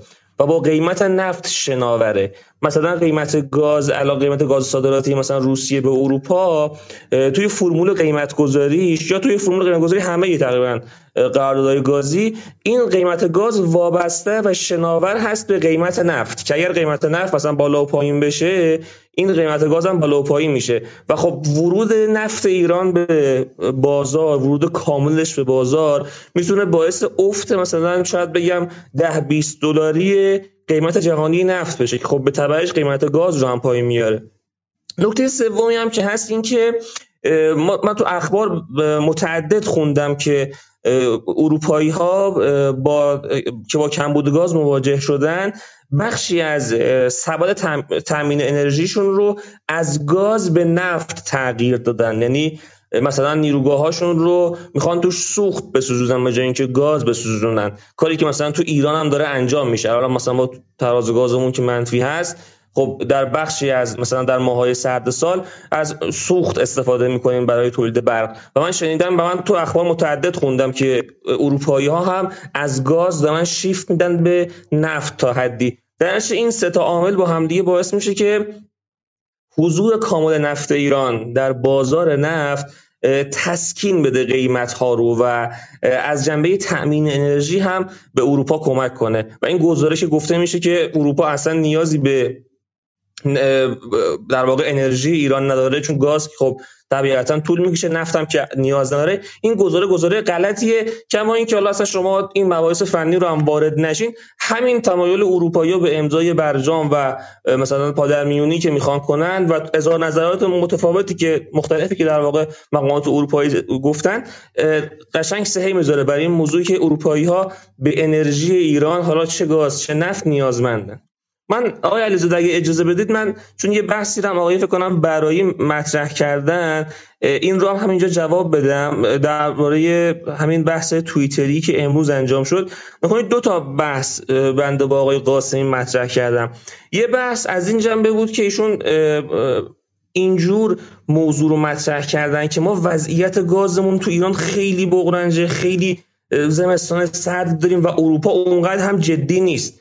در حالی که شما می‌دونید خب الان توی اروپا بحث هیت اور ایته یعنی یا باید برای گرم کردن خودت استفاده کنی سوخت یا برای غذاست در حالی که تو ایران اصلا همچین وضعیتی نیست. تو ایران سوختش کاملا تامینه حتی توی مثلا سال گذشته ما حتی با کم با خاموشی هم مواجه نبودیم. به صورت خیلی گسترده گازرسانی انجام میشه سوخت رسانی انجام میشه و اصلا هدر میره. یعنی به حدی رفاه انرژی ایران بالاست که مثلا توی سوپرمارکت ها توی مغازه مثلا یک شعله میارن بیرون تو هوای سرد خودشون با اون گاز مثلا گرم می‌کنن. یعنی اصلا وضعیت ایران توی زمستان با زم...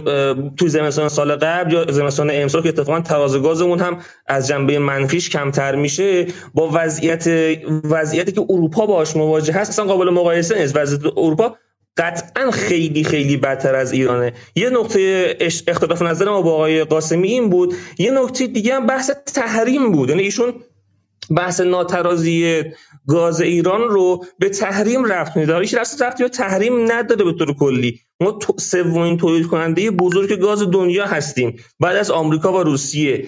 از پارس جنوبی داریم بیشتر از قطر گاز تولید می‌کنیم سرمایه گذاری هم که در پارس جنوبی شده اصلا رفتی به برجام نداره. در واقع ما اصلا در شرایط تحریمی اومدیم این فازای پارس جنوبی رو به بهره برداری رسوندیم. مشکل اصلی ما در ایران همین بحث بهینه مصرف بهین غیر بهینه گاز هست. که داره انجام میشه. که این مشکل هم ریش من چون توی سوالتون مطرح بود به ساختار معیوب حکمرانی انرژی ما برمیگرده که یک متولی مشخص نداره این بحث بهینه سازی و دولت ها میان و میرن و صرفا برای پاسخگویی به تقاضا به افزایش تولید و افزایش عرضه تمرکز می‌کنن به جای اینکه اون مصرف رو کنترل کنن یعنی اصلا در این دو نقطه یکی بحث این که آیا زمستان ایران مشابه زمستان اروپا هست اختلاف نظر ما بود.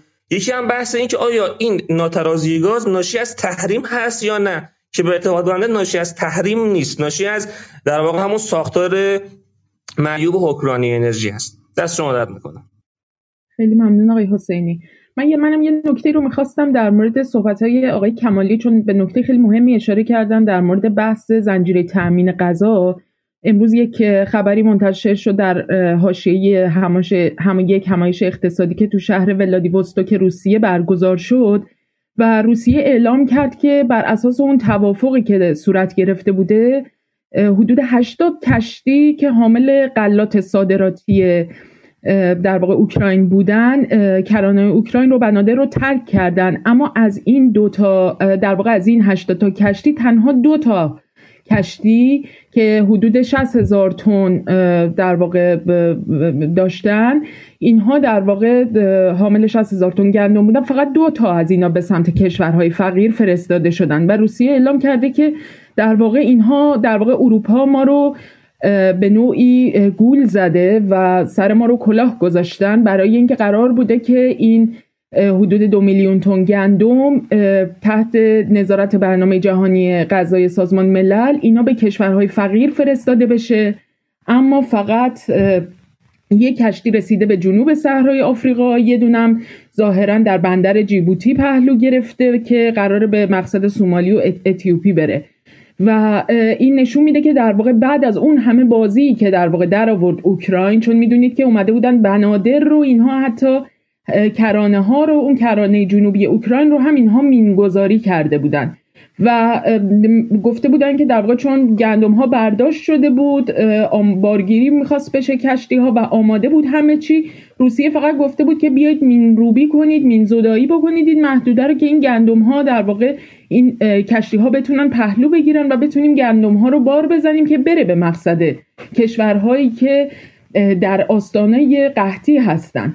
و با این شرایط در واقع این اتفاقات افتاد و این هشتاد کشتی که از اوکراین نهایتا حرکت کردن با بار قلات همه رفتن به مقصد کشورهای اروپایی. یعنی شما ببینید وقتی که ما در مورد استعمار صحبت می‌کنیم و یک سری از این دوستان هپروتی ما تصور می‌کنن که داریم راجع به قرن 17 و 18 و 19 داریم صحبت می‌کنیم شما ببینید این جلوه های همین استعمار رو در قرن 21 ببینید که اینها حتی به بار گندم کشورهای فقیری که بر اثر خشکسالی بر اثر جنگ جنگ هایی که همین ها آفریدن تو کشورهاشون بر اثر بحران های محیط زیستی که قارتگری همین کشورهای اروپایی توی کشورهاشون به وجود آوردن. الان نیازمند این گندم ها و این مواد غذایی اولیه هستن.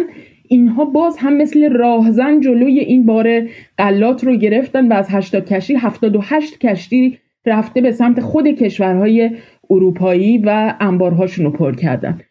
آقای حسین زادگان شما رو میشنویم. سلام. های علیزاده خانم نصر بودی من چند تا سوال داشتم. اگر میشه لطفا یادداشت کنید هم خودتون هم آقای احسان حسینی. آقای دکتر مرندی مصاحبه داشتن اخیرا با آقای ریچارد مدهرست توی یوتیوب.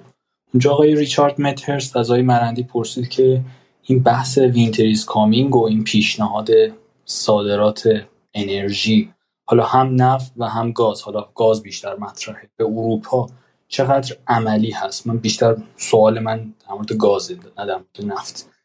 آقای مرندی در جواب گفتن که توان محدودی ما داریم برای صادرات. خواستم ببینم این توان محدودی که آقای مرندی ادعاش رو می‌کنه طبیعتا از طریق ترکیه قرار انجام بشه. و مثلا چه می‌دونم صادرات فرض کنید ترکمنستان به اروپا خواهد بود ایران سواف می‌کنه این وسط.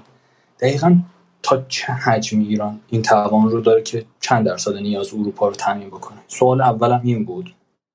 سوال بعدی در مورد پلن ایران که عنوان اتاقم هست.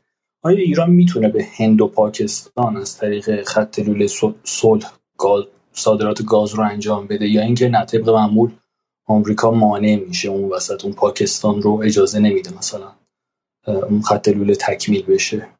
و این چقدر ایران برای این قضیه که بتونه به بازار هند و پاکستان دسترسی داشته باشه تمهید اندیشیده؟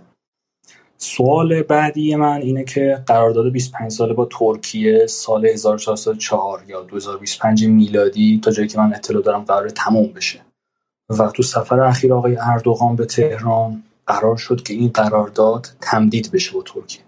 خب اگر این قرارداد تک تمدید بشه دوباره ایران گاز رو به قیمت خیلی ارزونی قرار بفروشه به ترکیه یا نه؟ این دفعه کاملا رقابت هایی که ما با ترکیه و خیلی جاها تخاصمی که ترکیه با ما داره سر حالا سوریه یا جمهوری آذربایجان اونجا ما تلافی می‌کنیم و قیمت رو براش می‌تونیم بالاتر ببریم. و سوال آخرم که حالا اگر وقت شد جواب بدین اینه که کلا کشورهایی که قابلیت صادرات گاز دارن چه خط لوله‌ای چه LNG به جز روسیه و ایران و آمریکا و قطر و الجزایر و نیجریه و جمهوری آذربایجان و رژیم اسرائیل کلا کدوم کشور هستن و به نظرتون در نهایت اروپا چقدر می‌تونه؟ حالا چه از این کشورها و چه کشورهای دیگه ای که حالا من ازشون اطلاعی ندارم در نهایت بالاخره اون نیازش ولو با قیمت خیلی زیاد چون می‌دونید قیمت LNG تا جایی که حالا من خوندم نزدیک پنج تا ده برابر حالا. و کلا اروپا چقدر اون پایانه هاش قابلیت این رو داره که حتی LNG رو وارد بکنه. چون من شنیدم یه سری تجهیزات خاصی می‌خواد یعنی برای حالا هم همون مقصدش که از قبل باید آماده باشه و اون م... یعنی آره دیگه هم مبدا هم مقصد. سوالات هم به طور مشخص اینا بود ولی مهمترینش همون بحث مصاحبه های مرندی و اون بحث هند و پاکستان و ترکیه است. حالا این آخری هم سوال فهری متشکرم. خیلی ممنون. خیلی ممنون از شما. آقای حسینی شما احیانا می‌خواین جواب سوالات آقای حسین زادگان رو بدین در مورد خط لوله ها و صحبت آقای مرندی؟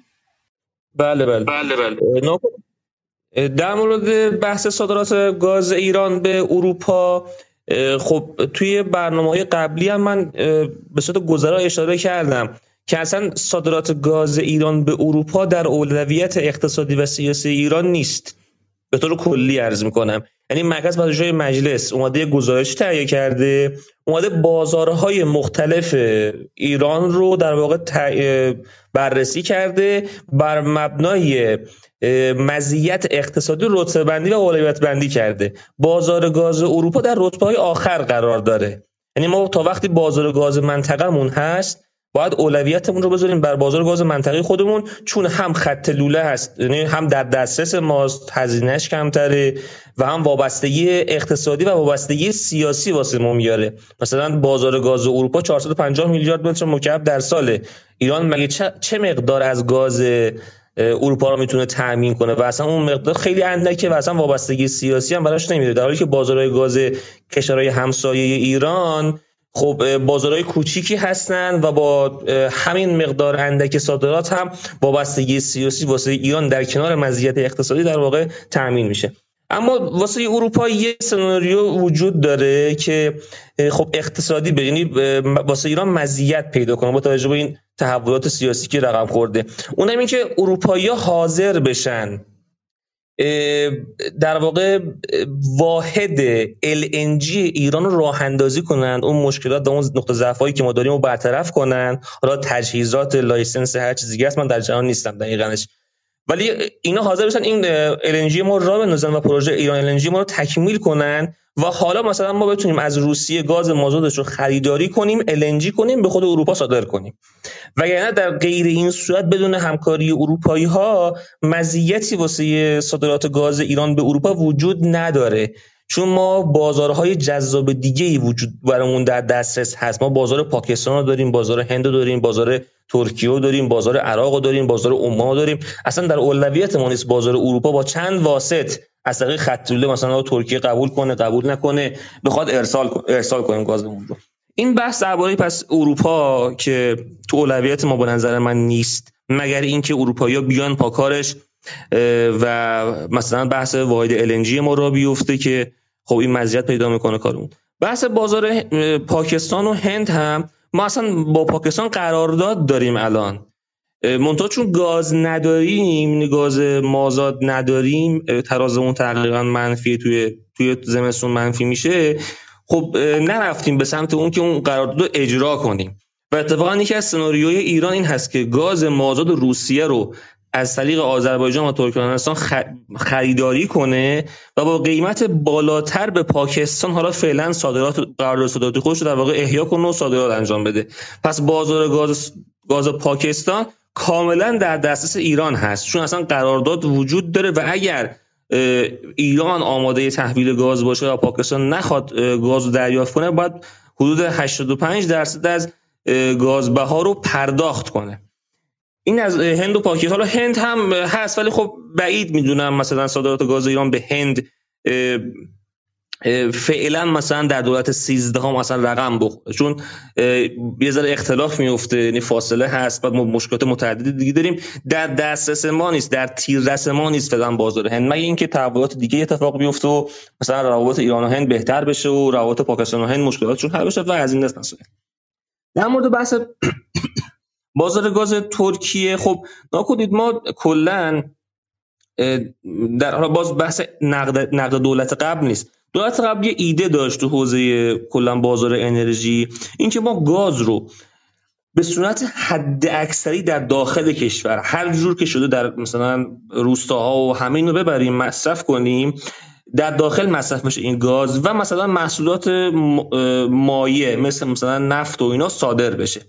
در نتیجه به بازار گاز و تجارت گاز بی اهمیت بود و این موضوع باعث شد که جایگاه ایران در بازار گاز منطقه تضعیف بشه.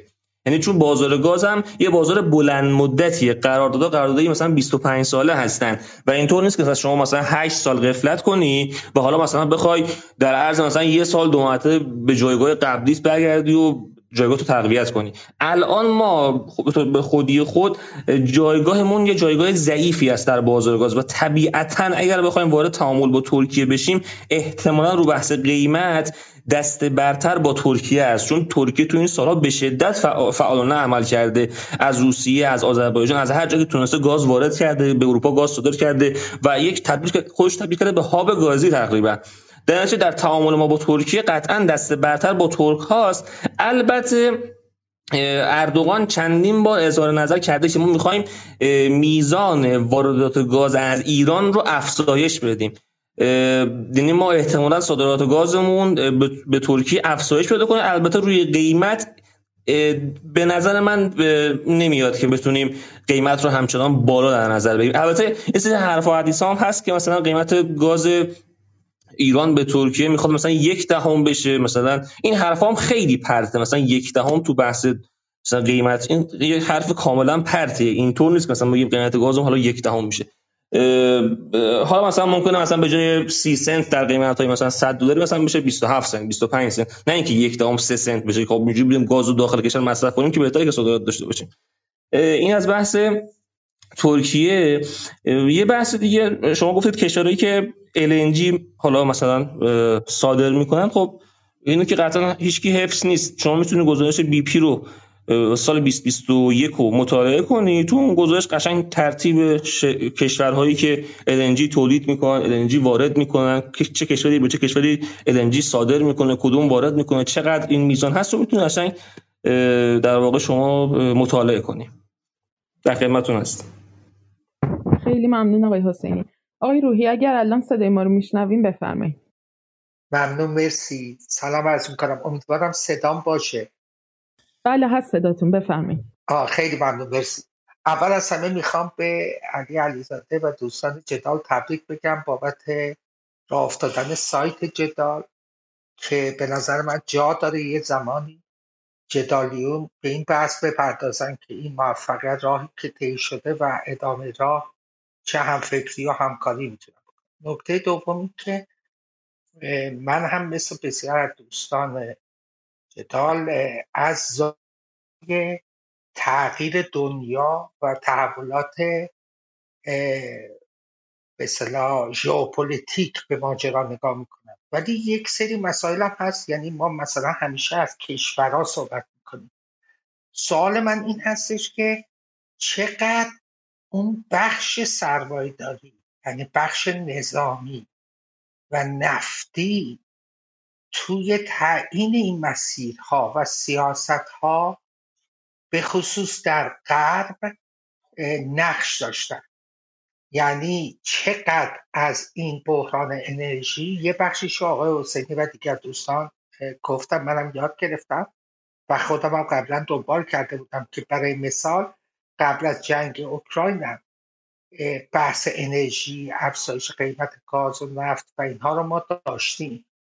ولی چقدرش یعنی از گذشته بوده و این تشدیدش کرده و تو جهت منافع بخشی حتی و نه حتی همه بلوک غرب یا سرمایه‌داری بلوک غرب عمل کرده. و من به نظرم میاد نه در کوتاه مدت بلکه در میان مدت و دراز مدت بیشترین منطقه‌ای که رشد خواهد کرد باز همین آسیا از جمله همین هند و پاکستان هستن و ما به لحاظ استراتژیک فکر نمی کنم مشکل جدی داشته در زمینه کارآمدی اینکه در ایران ظرفیت حکرانی پایینه و ما با بدترین نوع کارآمدی همراه با فساد سیستماتیک روبرویی بر همه آشکاره. ولی اینکه تو اروپایی که من خودم بیش از سی و پنج سال زندگی می‌کنم این حد از ناکارآمدی در اداره موضوع در پیشبرد پروژه ها در پیش هایی که میشه واقعا غریبه.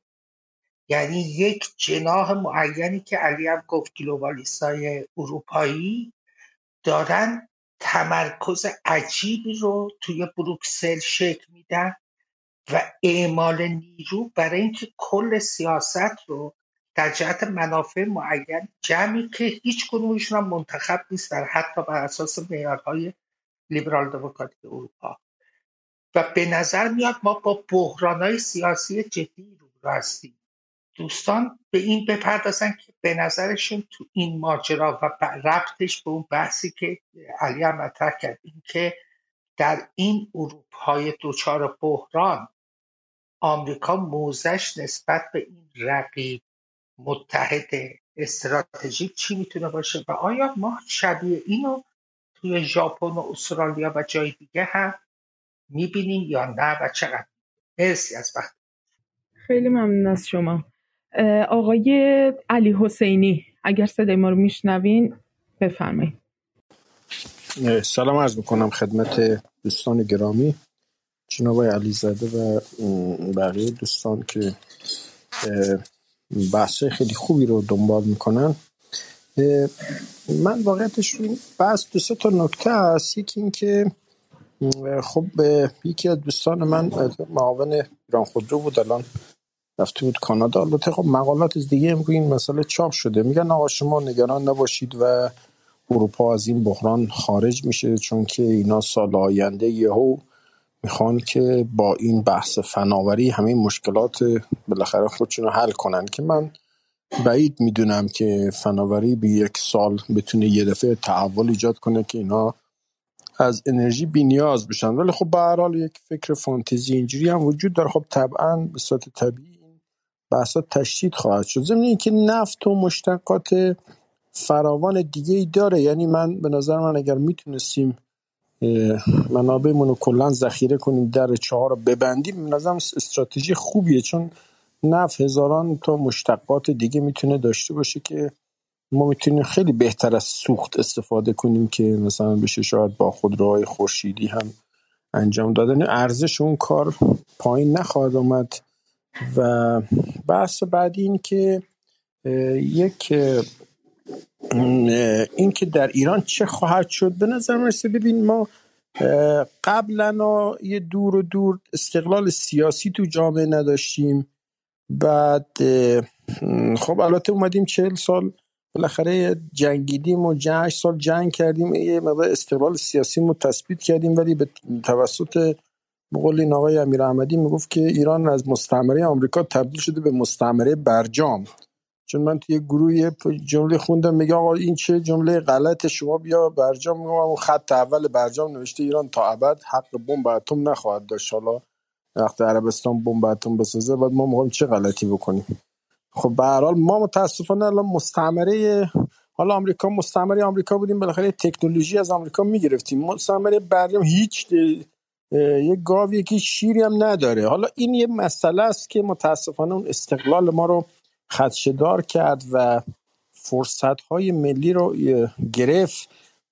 حالا اگه با نکته آخر اینه که فرض کنیم که مثلا دولت مردان جدید یه اراده برای تغییر دارند. یعنی به هر حال مثلا فرض کن الان اومدن یه سری کارهای انجام میدن. ما چالش اصلی که در داخل داریم که دوستانم اشاره کردن چالش مسئولیت پذیریه این ما در دولتمون در واقع نگاه نگاه پروژه‌ایه و پروژه هم بالاخره همش توش فساد دیگه. مثلا به جای آبخیزداری میریم فلان می‌کنیم. تو هم بحث انرژی این همه انرژی هدر میره و ما نمی‌تونیم کاری بکنیم. حالا این نتونستن در سه ساعت میشه طبقه بندی کرد. یه ساعت که آقا مثلا اراده خارجی باشه نذارن ما کار خاصی انجام بدیم که ما میگیم آقا با انقلاب اینو برداشتیم.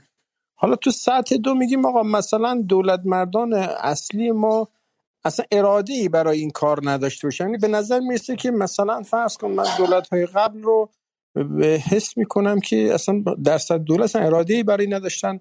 حالا رسیدیم به دولت های رسیدی که واقعا خب اراده داره ولی بلد نیست. به یه دلیل خیلی ساده که مثلا شما الان یه استراتژی برای خودرو منتشر شده اومده اسمش گذاشته استراتژی رو بحث دانش بنیان.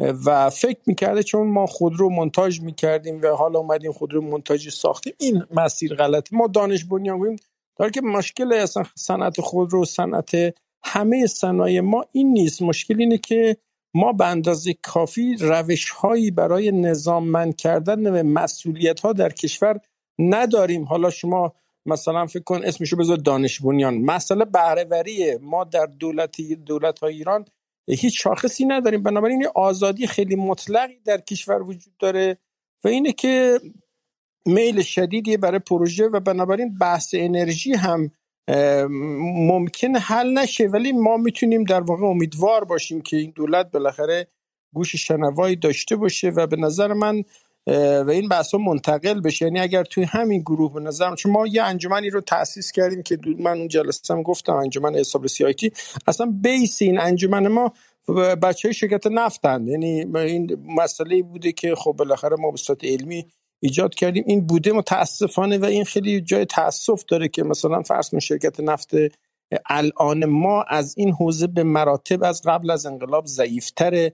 که چرا ضعیفتره و چرا ما در واقع نقطه کنترلی که می‌تونیم در واقع مدیران دولتی رو به صورت آنلاین و لحظه ای رصد کنیم این وجود نداره و بنابراین اتفاقی که افتاده اینه که یه سری مدیران ما به شدت مجاهده و فعالیت می‌کنن از جانشون میگذرن تا می‌تونن واقعا خروجی که شما می‌بینید وجود داره یعنی واقعا مجاهدت می‌کنن. خب یه عده هم به راحتی در واقع فساد می‌کنن و شما هر روز یک گزارش می‌بینید گزارش فولاد منتشر شده. یه خط در گزارش اشاره نکرده که خب چرا این ساختار نظارتی ضعفش چی بوده؟ قانون مشکل داشته. به نظر می‌رسه که اگر حالا یه اتاق دیگه ای تشکیل دادید و روی این بحث مسئولیت پذیری در دولت که برازن راهکارهای خیلی ساده هم داره و از این بعد حسابرسی میشه در واقع یک کاری کرد که این مسائل خب حل و فصل بشه و از این فرصت های خوبی که در دنیا ایجاد شده در داخل ایجاد شده ما با افزایش بهرهوری یعنی ما الان یک نقطه وجود داریم که مثلا با یک سری فعالیت های ساده یهو بهرهوریمون این درصد میره بالا. یعنی خودش یه فرصته یعنی اینکه خیلی قرار نیست ما با یک تکنولوژی پیچیده ای مسائل کشور رو حل کنیم. یعنی ما با با یک سری سیاست ها می‌تونیم به راحتی در واقع یک فرص در واقع بحث یک منابع خیلی خوبی رو برای کشور ایجاد بکنیم. متشکرم. خیلی ممنون آقای علی حسینی. خانم من می‌تونم یه نکته اضافه کنم؟ بله بله خواهش می‌کنم. یه علی حسینی نکته جالبی گفتن. گفتن که ما خب بخره یا باید این فشار بیرونی و دخالت بیرونی باشه که نذاشته ما اون تمهیدات رو بسنجیم یا اینکه مثلا ناکارآمدی و فساد و غیره. من می‌خوام این نکته دیگه بگم. ببینید کتاب بحث های دنبال داره ما در جدال هم مربوطه. و اون چیه؟ اینه که نه بله روی کاغذ ما در 22 بهمن 57 به سمت قطع وابستگی به غرب رفتیم و غیره. اما این اتفاقی که میفته چیه؟ از زمانی که برجام در ایران محور و یک پروژه محوری میشه. اینه که یک گروه به دلایل مختلف به دلایل متفاوت و متعدد یعنی نه یک دلیل خاص به دلایل متعدد میره به سمت اینکه پروژه اصلی کشور رو بذاره عادی سازی روابط با آمریکا و حل مسئله هستی به عنوان هدیه به آمریکا برای تنیز و پذیرفته شدن به اون مجموعه کشورهایی که آمریکا بهشون میگه نرمال یا غیر خودسر یا حالا چه می‌دونم حالا متحد که ولی به شکلی در نظم معقول جهانی. خب خب اگر شما به عنوان یکی از گروه ها به این اعتقاد برسید که تضاد اصلی الان اینه مسئله اصلی اینه که ما بریم این قضیه رو حل کنیم کت خدا داره جهان ما بریم با خود کت خدا ببندیم و از حالت خودسر به حالت نرمال تبدیل شیم. به قول آقای ایزدی در تقسیم بندیاشون از اون گروه چهار کشورهایی که باید از بین برن دشمن آمریکان بیایم توی گروه سوم و کشورهای رو خونساتر تبدیل شیم. خب اگر این بشه پروژه محوری و مرکزی و ایدئولوژیک شما خب شما همه تلاش می‌کنین که این پروژه انجام شه بعد اگر احساس کنید که در داخل ایده می‌خوان کارا دیگه انجام بدن بعد دست اونها رو ببندید دیگه. چه کار می‌کنی؟ اگه اونها بخوام مثلا بیان نفت رو حالا قاچاقی بفروشن در بازار سیاه بفروشن بخوام برن LNG درست کنن به کشور همسایه بدن بیان خط گاز ایران ترکمنستان رو راه بندازن. هر کاری کنن تو باید به شکلی تخریب کنی عقب بندازی کنسل کنی ملغا کنی چی میگم به قول خودش؟ ساسپند کنی. خب هر کاری که فکر کنی انجام بدی که اونا موفق نشه. چرا؟ گمان می‌کنی که اگه اونا موفق شه ممکنه شانس تو برای برجام پایین بیاد. ببین ما میگم حالا یه بخشش اینه که ادعی معتقدم مثل آقای فؤاد ایزدی در همین برنامه‌ای که ما هفته پیش داشتیم باشون معتقدن که نه به اراده اصلی پشت برجام دعوای داخلی بود. اینا می‌خواستن در داخل قدرت رو بگیرن. این موضوع رو علم کردن از جامعه هم یارگیری بسیار موفقی کردن. رسانه های غربی هم پشتشون بودن که این یارگیری رو آسونتر کرد. و کشور رو اسیر برجام کردن و موفق شدن. این تا یه جایی می‌خواستن برن دیگه. و بعد همه تخم مرغ اون سبد گذاشتن.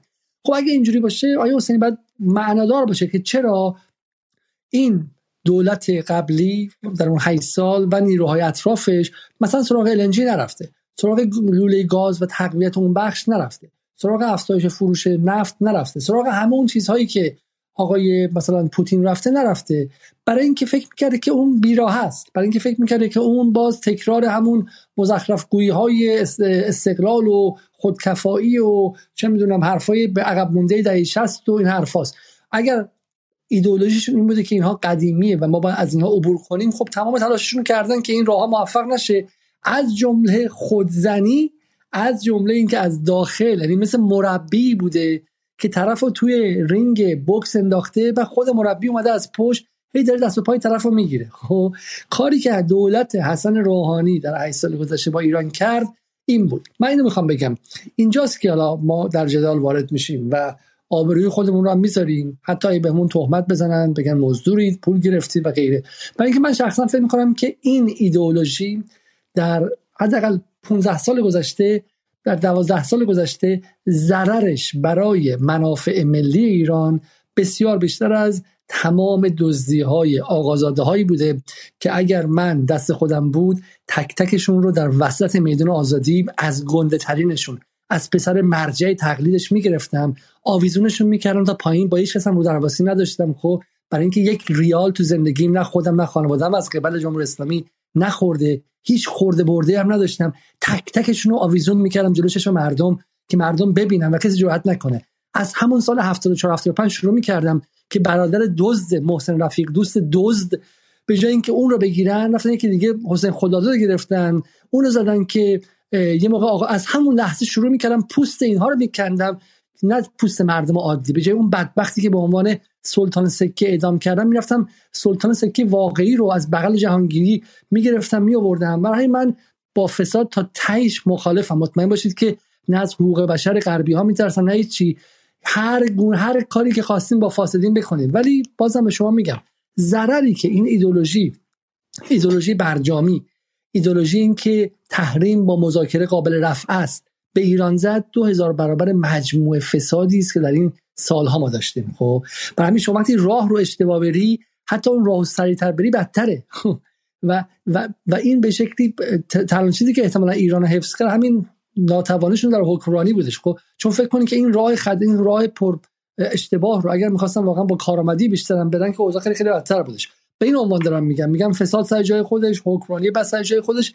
اما آن چیز اصلی که ایران رو حداقل در این ده سال گذشته زمین گیر کرد این بود که ما راه رو تمام تخم مرغ رو روی این سبد گذاشتیم که بریم مشکل رو اول با غرب حل کنیم و بعدم بقیه مسائل رو حل کنیم. که من امیدوارم این دولت جدید این اشتباه رو انجام نده و این بلا رو سر خودش نیاره. اگرچه به هیچ وجه اطمینان ندارم مطمئن نیستم ببخشید طول این صحبت کردم. خیلی ممنون. خانم رقابت اگر تشریف دارین میشنویم شما رو. بله سلام شب همگی بخیر. یه صبح هست اول صبح هستش. خیلی خیلی ممنون از برنامه یه مفید یعنی برجام کلا هر جا که فعالیت می‌کنه و حالا هم که وبسایتش به حال خیلی یونیک متفاوت و بسیار مفیده. من تشکر می‌کنم از همه دستندارکاران و به ویژه جناب آقای علیزاده.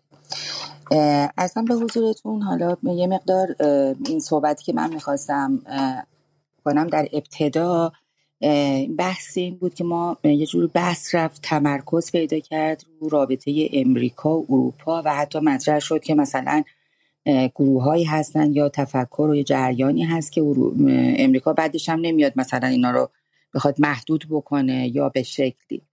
من فکر می‌کنم باز ما باید یه نگاهی داشته باشیم به اون دکترین امریکا و این نظام به صلاح امپریالیستی که واقعا همون چیزی که در واقع خانم نصرآبادی هم توی مثال فرمودن که نگاهش واقعا چجوریه یعنی اینو اگه ما تو من فکر کنم هر چی که مربوط به ماست ما باید این رو در قالب این نگاه بکنیم.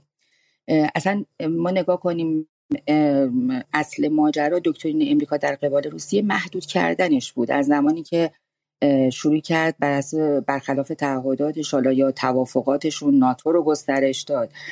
انقلاب مخملی رو انداخت. دیگه تا اینکه اومد اوکراین رو کرد انبار مهمات و آزمایش آزمایشگاهی بیولوژیک و دیگه واقعا تا مرز روسیه خطر گسترش داد و مطمئنا هم متوقف نمی‌شد و ادامه می‌داد. این دکترین امریکا بود و روسیه به جای اینکه واکنشی برخورد بکنه خیلی واقع بینانه تمام این مدت به صلاح ابزرو کرد خودش رو آماده کرد و امروز ما میگیم حالا میشنیم میگیم برخلاف پیش بینی ها موفق نشدن که شکست بدن روسیه رو چون هیچی اتفاقی نبوده. قطعا برنامه ریزی کردن. اگه واکنشی می‌خواستن عمل کنن و نگاه خیلی دقیقی نداشتن از ابعاد مختلف ماجرا نمی‌تونستن امروز اینجوری به حال در این شرایط که امروز قرار گرفتن قرار بگیرن. و لذا موفق شدن.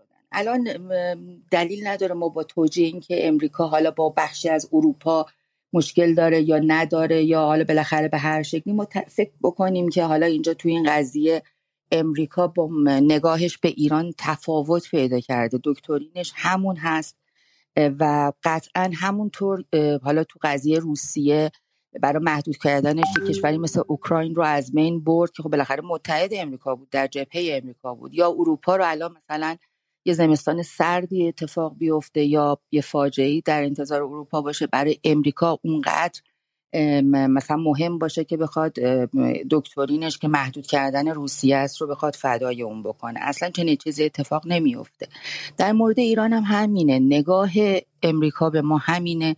نگاهش نگاهی هستش که محدود کردن ماست و دستش برسه قطعا از بین بردن کلیت ایران. بنابراین با این چیز ما نباید فکر بکنیم. حالا اینا در شرایطی قرار گرفتن که حالا میان و از این دست می‌کشن از این نگاهشون و این روندشون.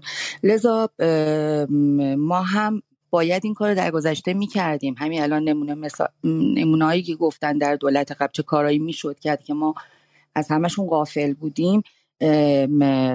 در واقع بعد مثل روسیه راه ها رو میبستیم و راه های جدید باز می‌کردیم. کارو نکردیم.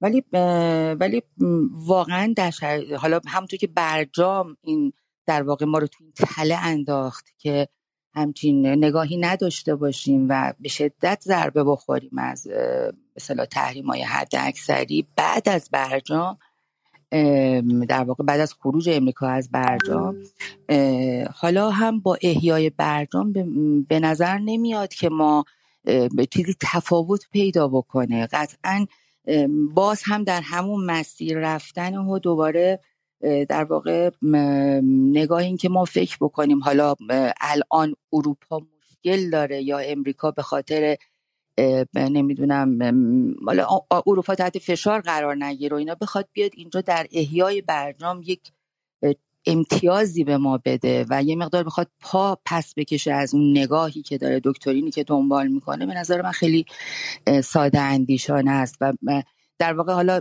اینجا حالا با گفتن در واقع این پرسش می‌خوام سوالم رو بحثم رو تموم بکنم. اینکه واقعا ما تحولی حالا هر کسی که می‌تونه جواب منو بده ما تحول یا حتی تغییری در عمل کرده یا نگاه دولت آقای رئیسی می‌بینیم. حالا شخص ایشون من یه مقدار فکر کنم مثلا با عمل کرده انگار نگاهش با عملکرد دولتش یه تفاوتی وجود داره. انگار هنوز مچ نشده یا یه نوع آنارشیسم برقرار هست. به هر حال آنچه که آدم می‌بینه یه جوری باز بحث شده بحث احیای برجام. اگرچه حالا فعالیت های دیگه انجام میدن ولی مثلا الان تمام تمرکز رو بحث انرژی انگار یه جوری انگار یه فرصت مثلا این زمستونی که داره میاد. و حالا اگه کم کم داره واقعا این جا میفته تو افکار عمومی که این فرصته و اگه ما این فرصت رو مثلا از دست بدیم به خاطر اینکه تن ندادیم مثلا به برجام یا احیای اون این یه فرصت تاریخی بوده ما در قبال اروپا و یا امریکا از دست دادیم. ولی خب نگاه اینجوری باشه خیلی ممنون خانم رقابت. خیلی خیلی ممنون. من عذر می‌خوام از همه قبلی رو خواهیم داشت. بله خیلی خیلی ممنون. حالا من چون خانم نصرآبادی خیلی خیلی به شکلی صورت لیبرال اتاق اداره می‌خوام من متاسفانه خودم باید وارد شم. چون حدودا 20 دقیقه دیگه اتاق بسته میشه اوکی. و حدود 6 نفر دیگه باقی موندن. اجازه بدین که من حالا دیگه از دوستان دیگه کنم یا دوستان دیگه صحبت نکنن یا اینکه اگر صحبت می‌کنن دیگه واقعا در از دو دقیقه و سه دقیقه و من همین الان خودم وقتها می‌پرسم. از عذر می‌خوام. دوستانی که زیاد صحبت می‌کنن باعث میشه که ما حق بقیه رو بگیریم و از این نظر من تقاضا می‌کنم که به صورت کلی به شما رو نمیگم عذر می‌خوام از نوبت شما این حرفا رو می‌زنم ولی به صورت کلی. آیه ایرج اصری در خدمت شما هستیم. من دقیقه شما رو که ساعت دادم بفرمایید. بله من زیاد نمی‌خواستم وقت اتاقو بگیرم. در پیغامی هم به شما گفتم. با توجه به صحبت هایی که امروز من تو کنفرانس و ولادیمیر پوتین صحبت می‌کرد من اینو می‌تونم همپای صحبت های 2007 پوتین در کنفرانس امنیتی مونیخ ببینم.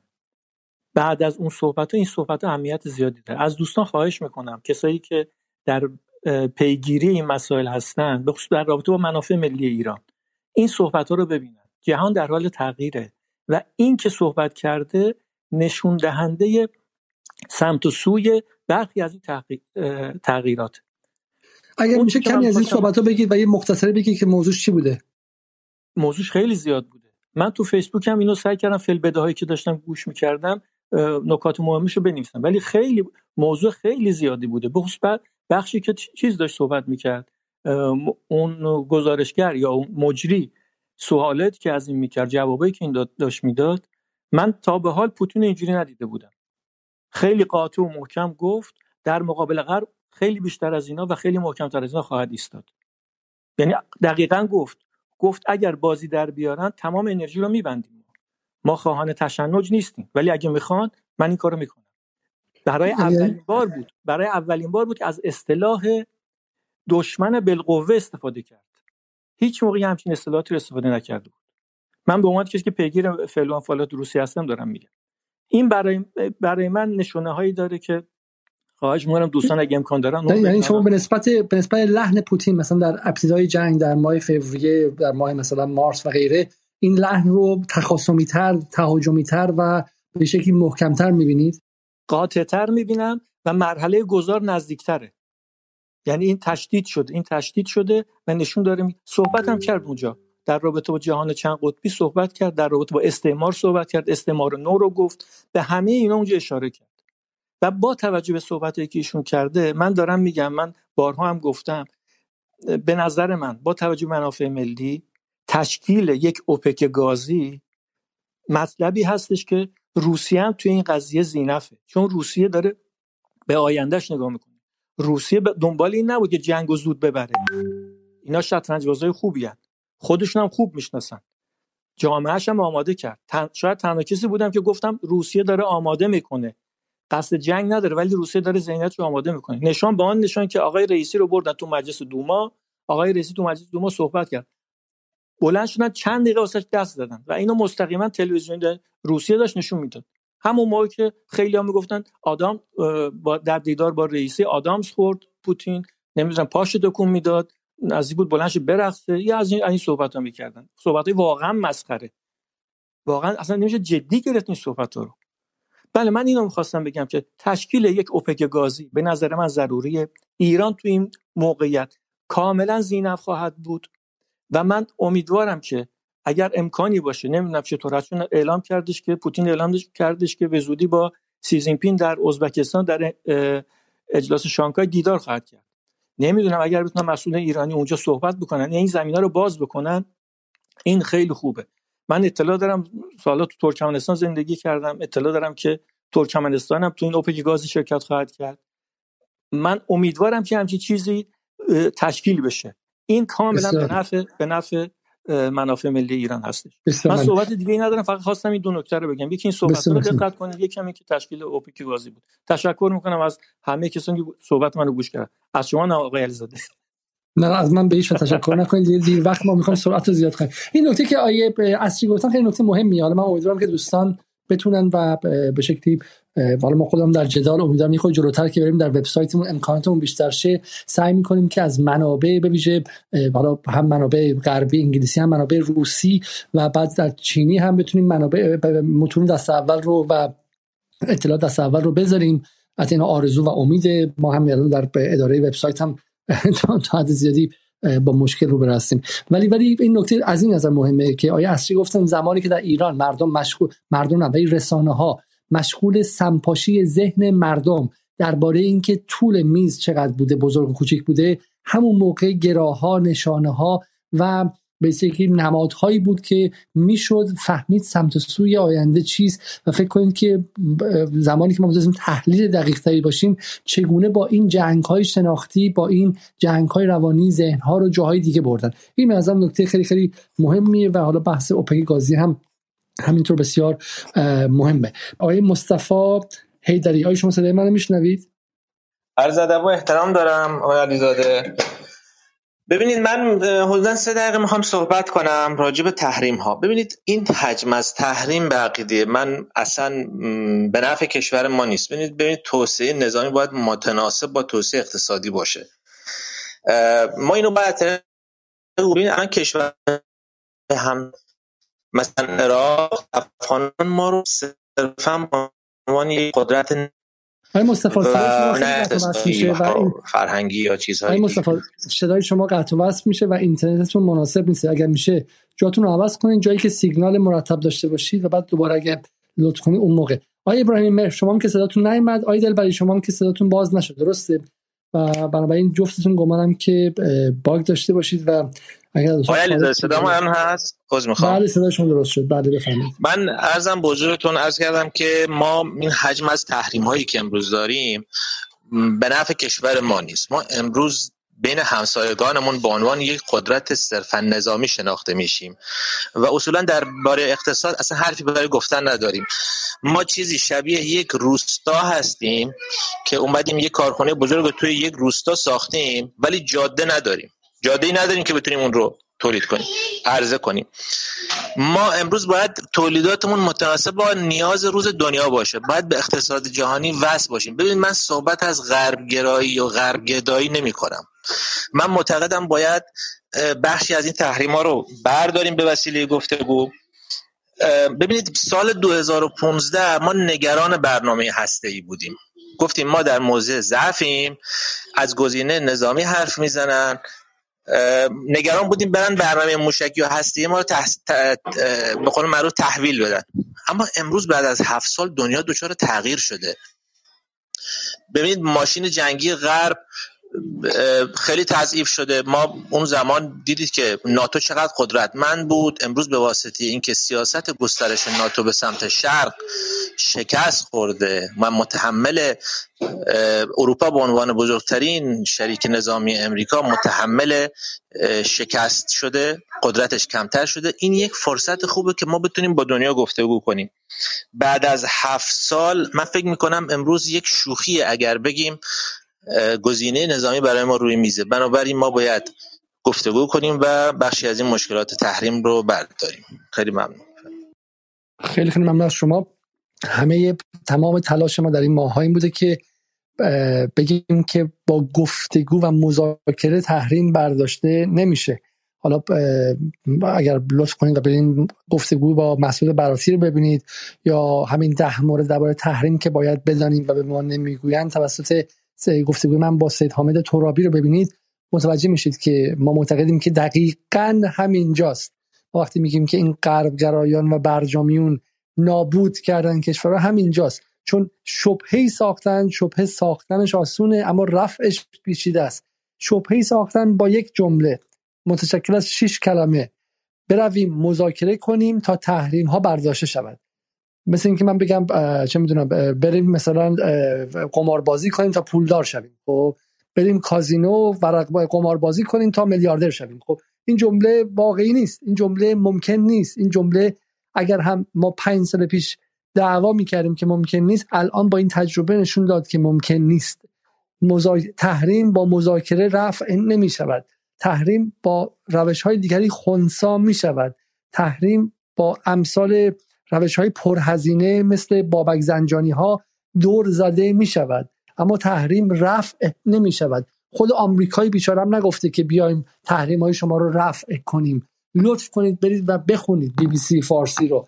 آمریکا نگفته. توی سفره آمریکا دروغ نگذاریم ما. آمریکا نگفته من می‌خوام تحریم های ایران رو رفع کنم. گفته می‌خوام تعدادی از تحریم های ایران رو فعلا ساسپند کنم به شکل موقت خب ملغا کنم ولی نمی‌خوام رفع کنم. برای همین غربی ها چنین چیزی نگفتن. این رو فقط در داخل یک سری آدم یک سری مافیای ای دارن میگن تا ذهن من و شما رو بشورن.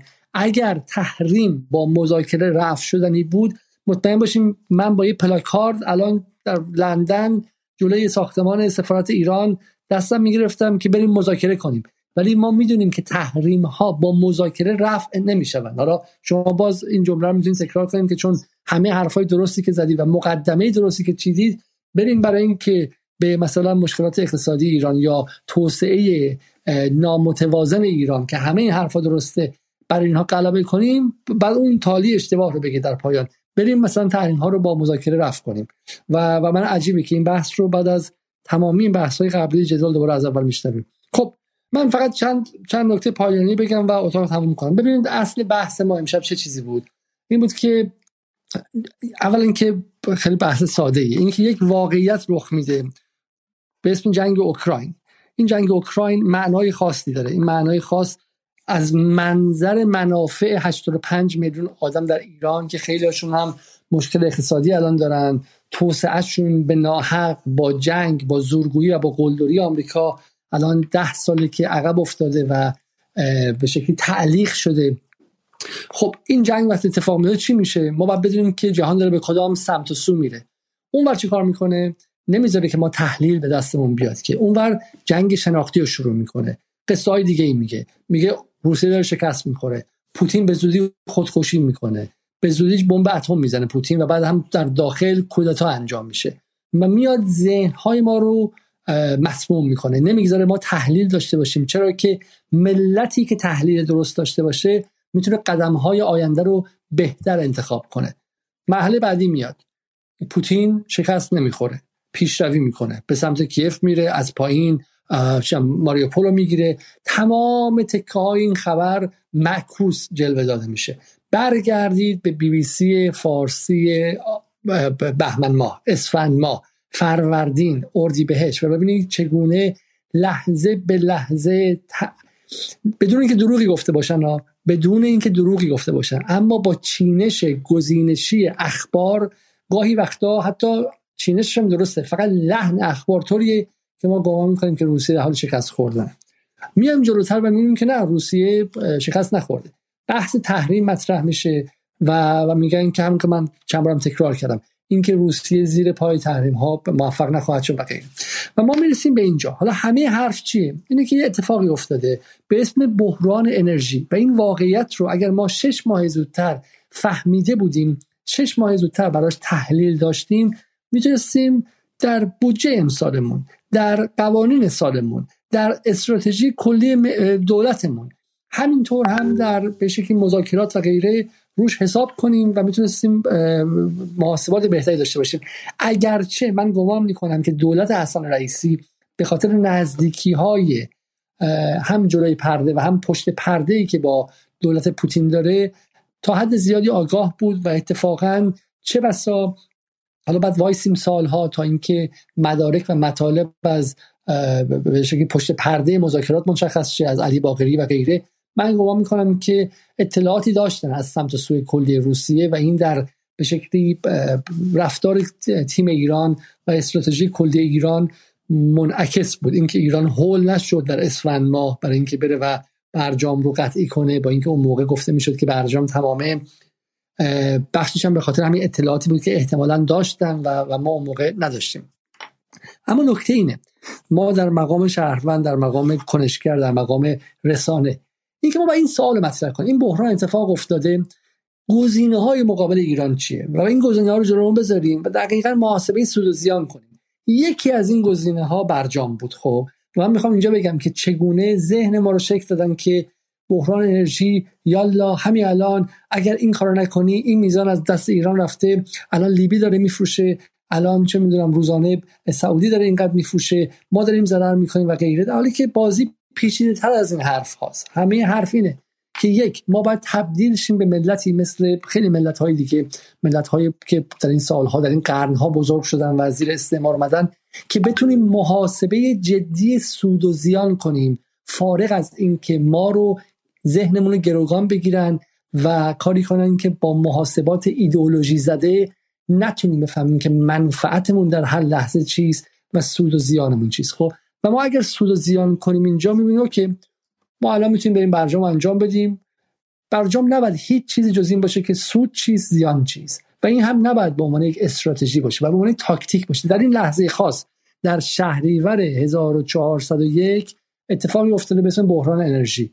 گزینه ایران چیه؟ یک می‌تونه ایران بره تو برجام بعد بشه هاب قاچاق کردن حتی گاز و نفت روسیه یه option. می‌تونه نره و قیمت نفت ممکنه پایین بیفته مسائل خاص خودش داره. می‌تونه تو اونجا نره خب؟ همچنان به شکلی از برجام بیرون وایسه تو بلوک روسیه و چین و اینها وایسه شروع کنه منطقه رو انجام بده. یک منافع دیگه داره. من همه حرفم این که این لنز باید اینجا باشه بعد لنز عوض شه. و اون لنز غربگرایان که مرتب تو سر ایران می‌زنه و میگه که شما هر لحظه دیرتر کرنش کردنتون با آمریکا و غیره یک ضرره. و توسعه رو توسعه رو مدلش رو همچنان همون مدل توسعه 1990 می‌بینه این دشمن ایرانه. همه حرف اینه که اینها هشت سال نه سال گذشته رو دشمنی کردن و همچنان دست از دشمنی بر نداشتن.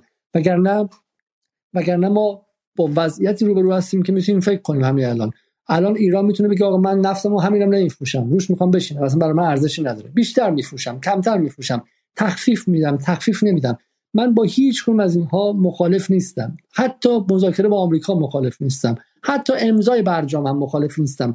به شرط و شروط ها به شرطی که اون منطق محاسبه پشتش هیچ چیزی نباشه جز منطق سود و زیان. و من همه حرفم اینه که اونهایی که توسعه غرب محور رو تنها option می‌دونن اینا سود و زیان ایران رو نمی‌خوان. به چه نشانی؟ به این نشان که همونها هشت ماه پیش می‌گفتن پوتین کله پا خواهد شد تحریم ها نابودش خواهد کرد و الان پوتین داره به ریششون میخنده و پوتین در جایی بسیار محکمتر از همیشه نشسته. برای همین خواندن اخبار روسیه خواندن مقاومت روسیه و مسکو و کرملین مقابل جنگ ارزی جنگ مالی و اقتصادی و یورش و تروریسم اقتصادی غرب در قالب تحریم ها چیزی است که ما باید بخوانیم بیاموزیم و یاد بگیریم. و این حسرتی است که با ما خواهد ماند و آن اینکه زمانی که در سال 1397 تروریسم اقتصادی آمریکا اصطلاحی که من اولین بار در منوتو استفاده کردم در همون سال 97 در پایانش وقتی که تروریسم اقتصادی آمریکا بر ایران سوار شد چون اون چیزی جز تروریسم اقتصادی نبود ما مقابل تروریسم درست رفتار نکردیم و از پدافند دفاعی استفاده نکردیم خب و خودمون رو مسلح نکردیم برای دفاع. و این حسرتی است که باقی میمونه. بر دشمن حرجی نیست وظیفه دشمنه که دشمنی کنه اما ما وقت داشتیم از اون موقع تا 1400 کاری نکردیم. بانک مرکزی ما آرایش دفاعی به خودش نگرفت. وزارت اقتصاد ما آرایش دفاعی به خودش نگرفت. ایران خودرو فولاد مبارکه نهادها بنیاد مصطفان ستاد فرمان اجرایی امام بیت ره فرق نمی‌کنه. برای ما هیچ چیزی اینجا تابو نیستش. تمامی نظام آرایش دفاعی از به خودش نگرفت و هزینهش رو ایران داد. ما می توانستیم در این سالها به رقم یورش اقتصادی و مالی و ارزی آمریکا ضرر کمتری کرده باشیم. هیچ حتی می‌تونستیم رو پای خودمون محکم ایستاده باشیم و جایی خیلی خیلی امتری باشیم. به شرطی که ذهنمون این بود که مقابل تحریم باید ایستاد. مقابل جنگ باید ایستاد. ولی ما ذهنیت نداشتیم و این پارادایم رو نداشتیم و به خاطر این نداشتن این پارادایم هزینه گذافی دادیم. و کسانی که اون پارادایم اشتباه رو به ذهن ما دادن هنوز در کارن با ماسک های جدید با شکل های جدید در تلویزیون های مختلف در همین اتاق های کلاب هاست و باز هم دارن ذهن ما رو مسموم می‌کنن. من یک کلمه پایانی بگم و تمام. وقتی ما از مقاومت اقتصادی صحبت می‌کنیم منظورمون نیست که مردم ایران شکمشون بچسبه به پشت و شبیه بچه های یمنی بشن. وقتی از مقاومت حرف می‌زنیم یعنی کاری که در روسیه اتفاق افتاده. یعنی غذاشون کم نشده گشنه نشدن وضع اقتصادشون فرق نکرده درآمدشون فرق نکرده و قدرت خریدشون فرق نکرده. چون مقاومت کردن. مقاومت یعنی این که شما پدافند اطراف کشورتون داشته باشید و موشک تو سرتون نخوره. مقاومت نکردن یعنی اینکه پدافند نداشته باشید و موشک های صدام دونه دونه تو شهراتون بخوره خب و بچه و زن و آدم و شهروند عادی جنازهشون از زیر آوار بیاد بیرون.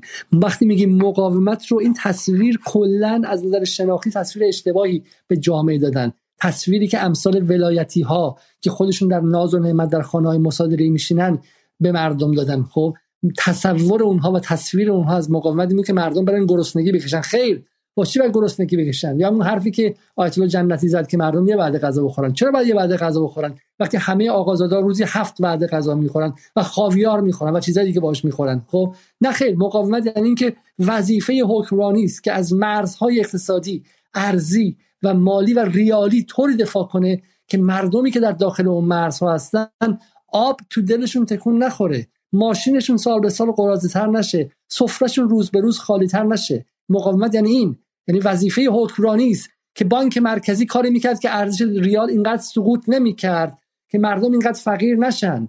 مقاومت اونجوری بر ما انجام می‌دادیم. همینه کاری کردن که کلمه مقدس مقاومت چیزی بشه که مردم نسبت بهش آلرژی پیدا کنن و کهیر بزنن. خیلی خیلی ممنون از اینکه تا این لحظه مهمان ما بودید. و عوض می‌خوام که به خاطر مسائل فنی نشد که دوستان دیگه صحبت کنن. و امیدوارم که در روزهای آینده با برنامه بهتر در خدمت شما باشیم. یک بار دیگه به سایت جدال نقطه تیوی برید. از همین آقای حسینی مقاله خیلی خیلی خوبی هست که بالا نوشته شده و این مقاله درخشان هم از پریسا نصرآبادی هست برای فهم روابط ایران و روسیه. اگر یادتون باشه در ابتدای برنامه از آقای فخاری یک پیام خوندم که این روسیه همون روسیه‌ای که به ما خیانت کرد و غیره.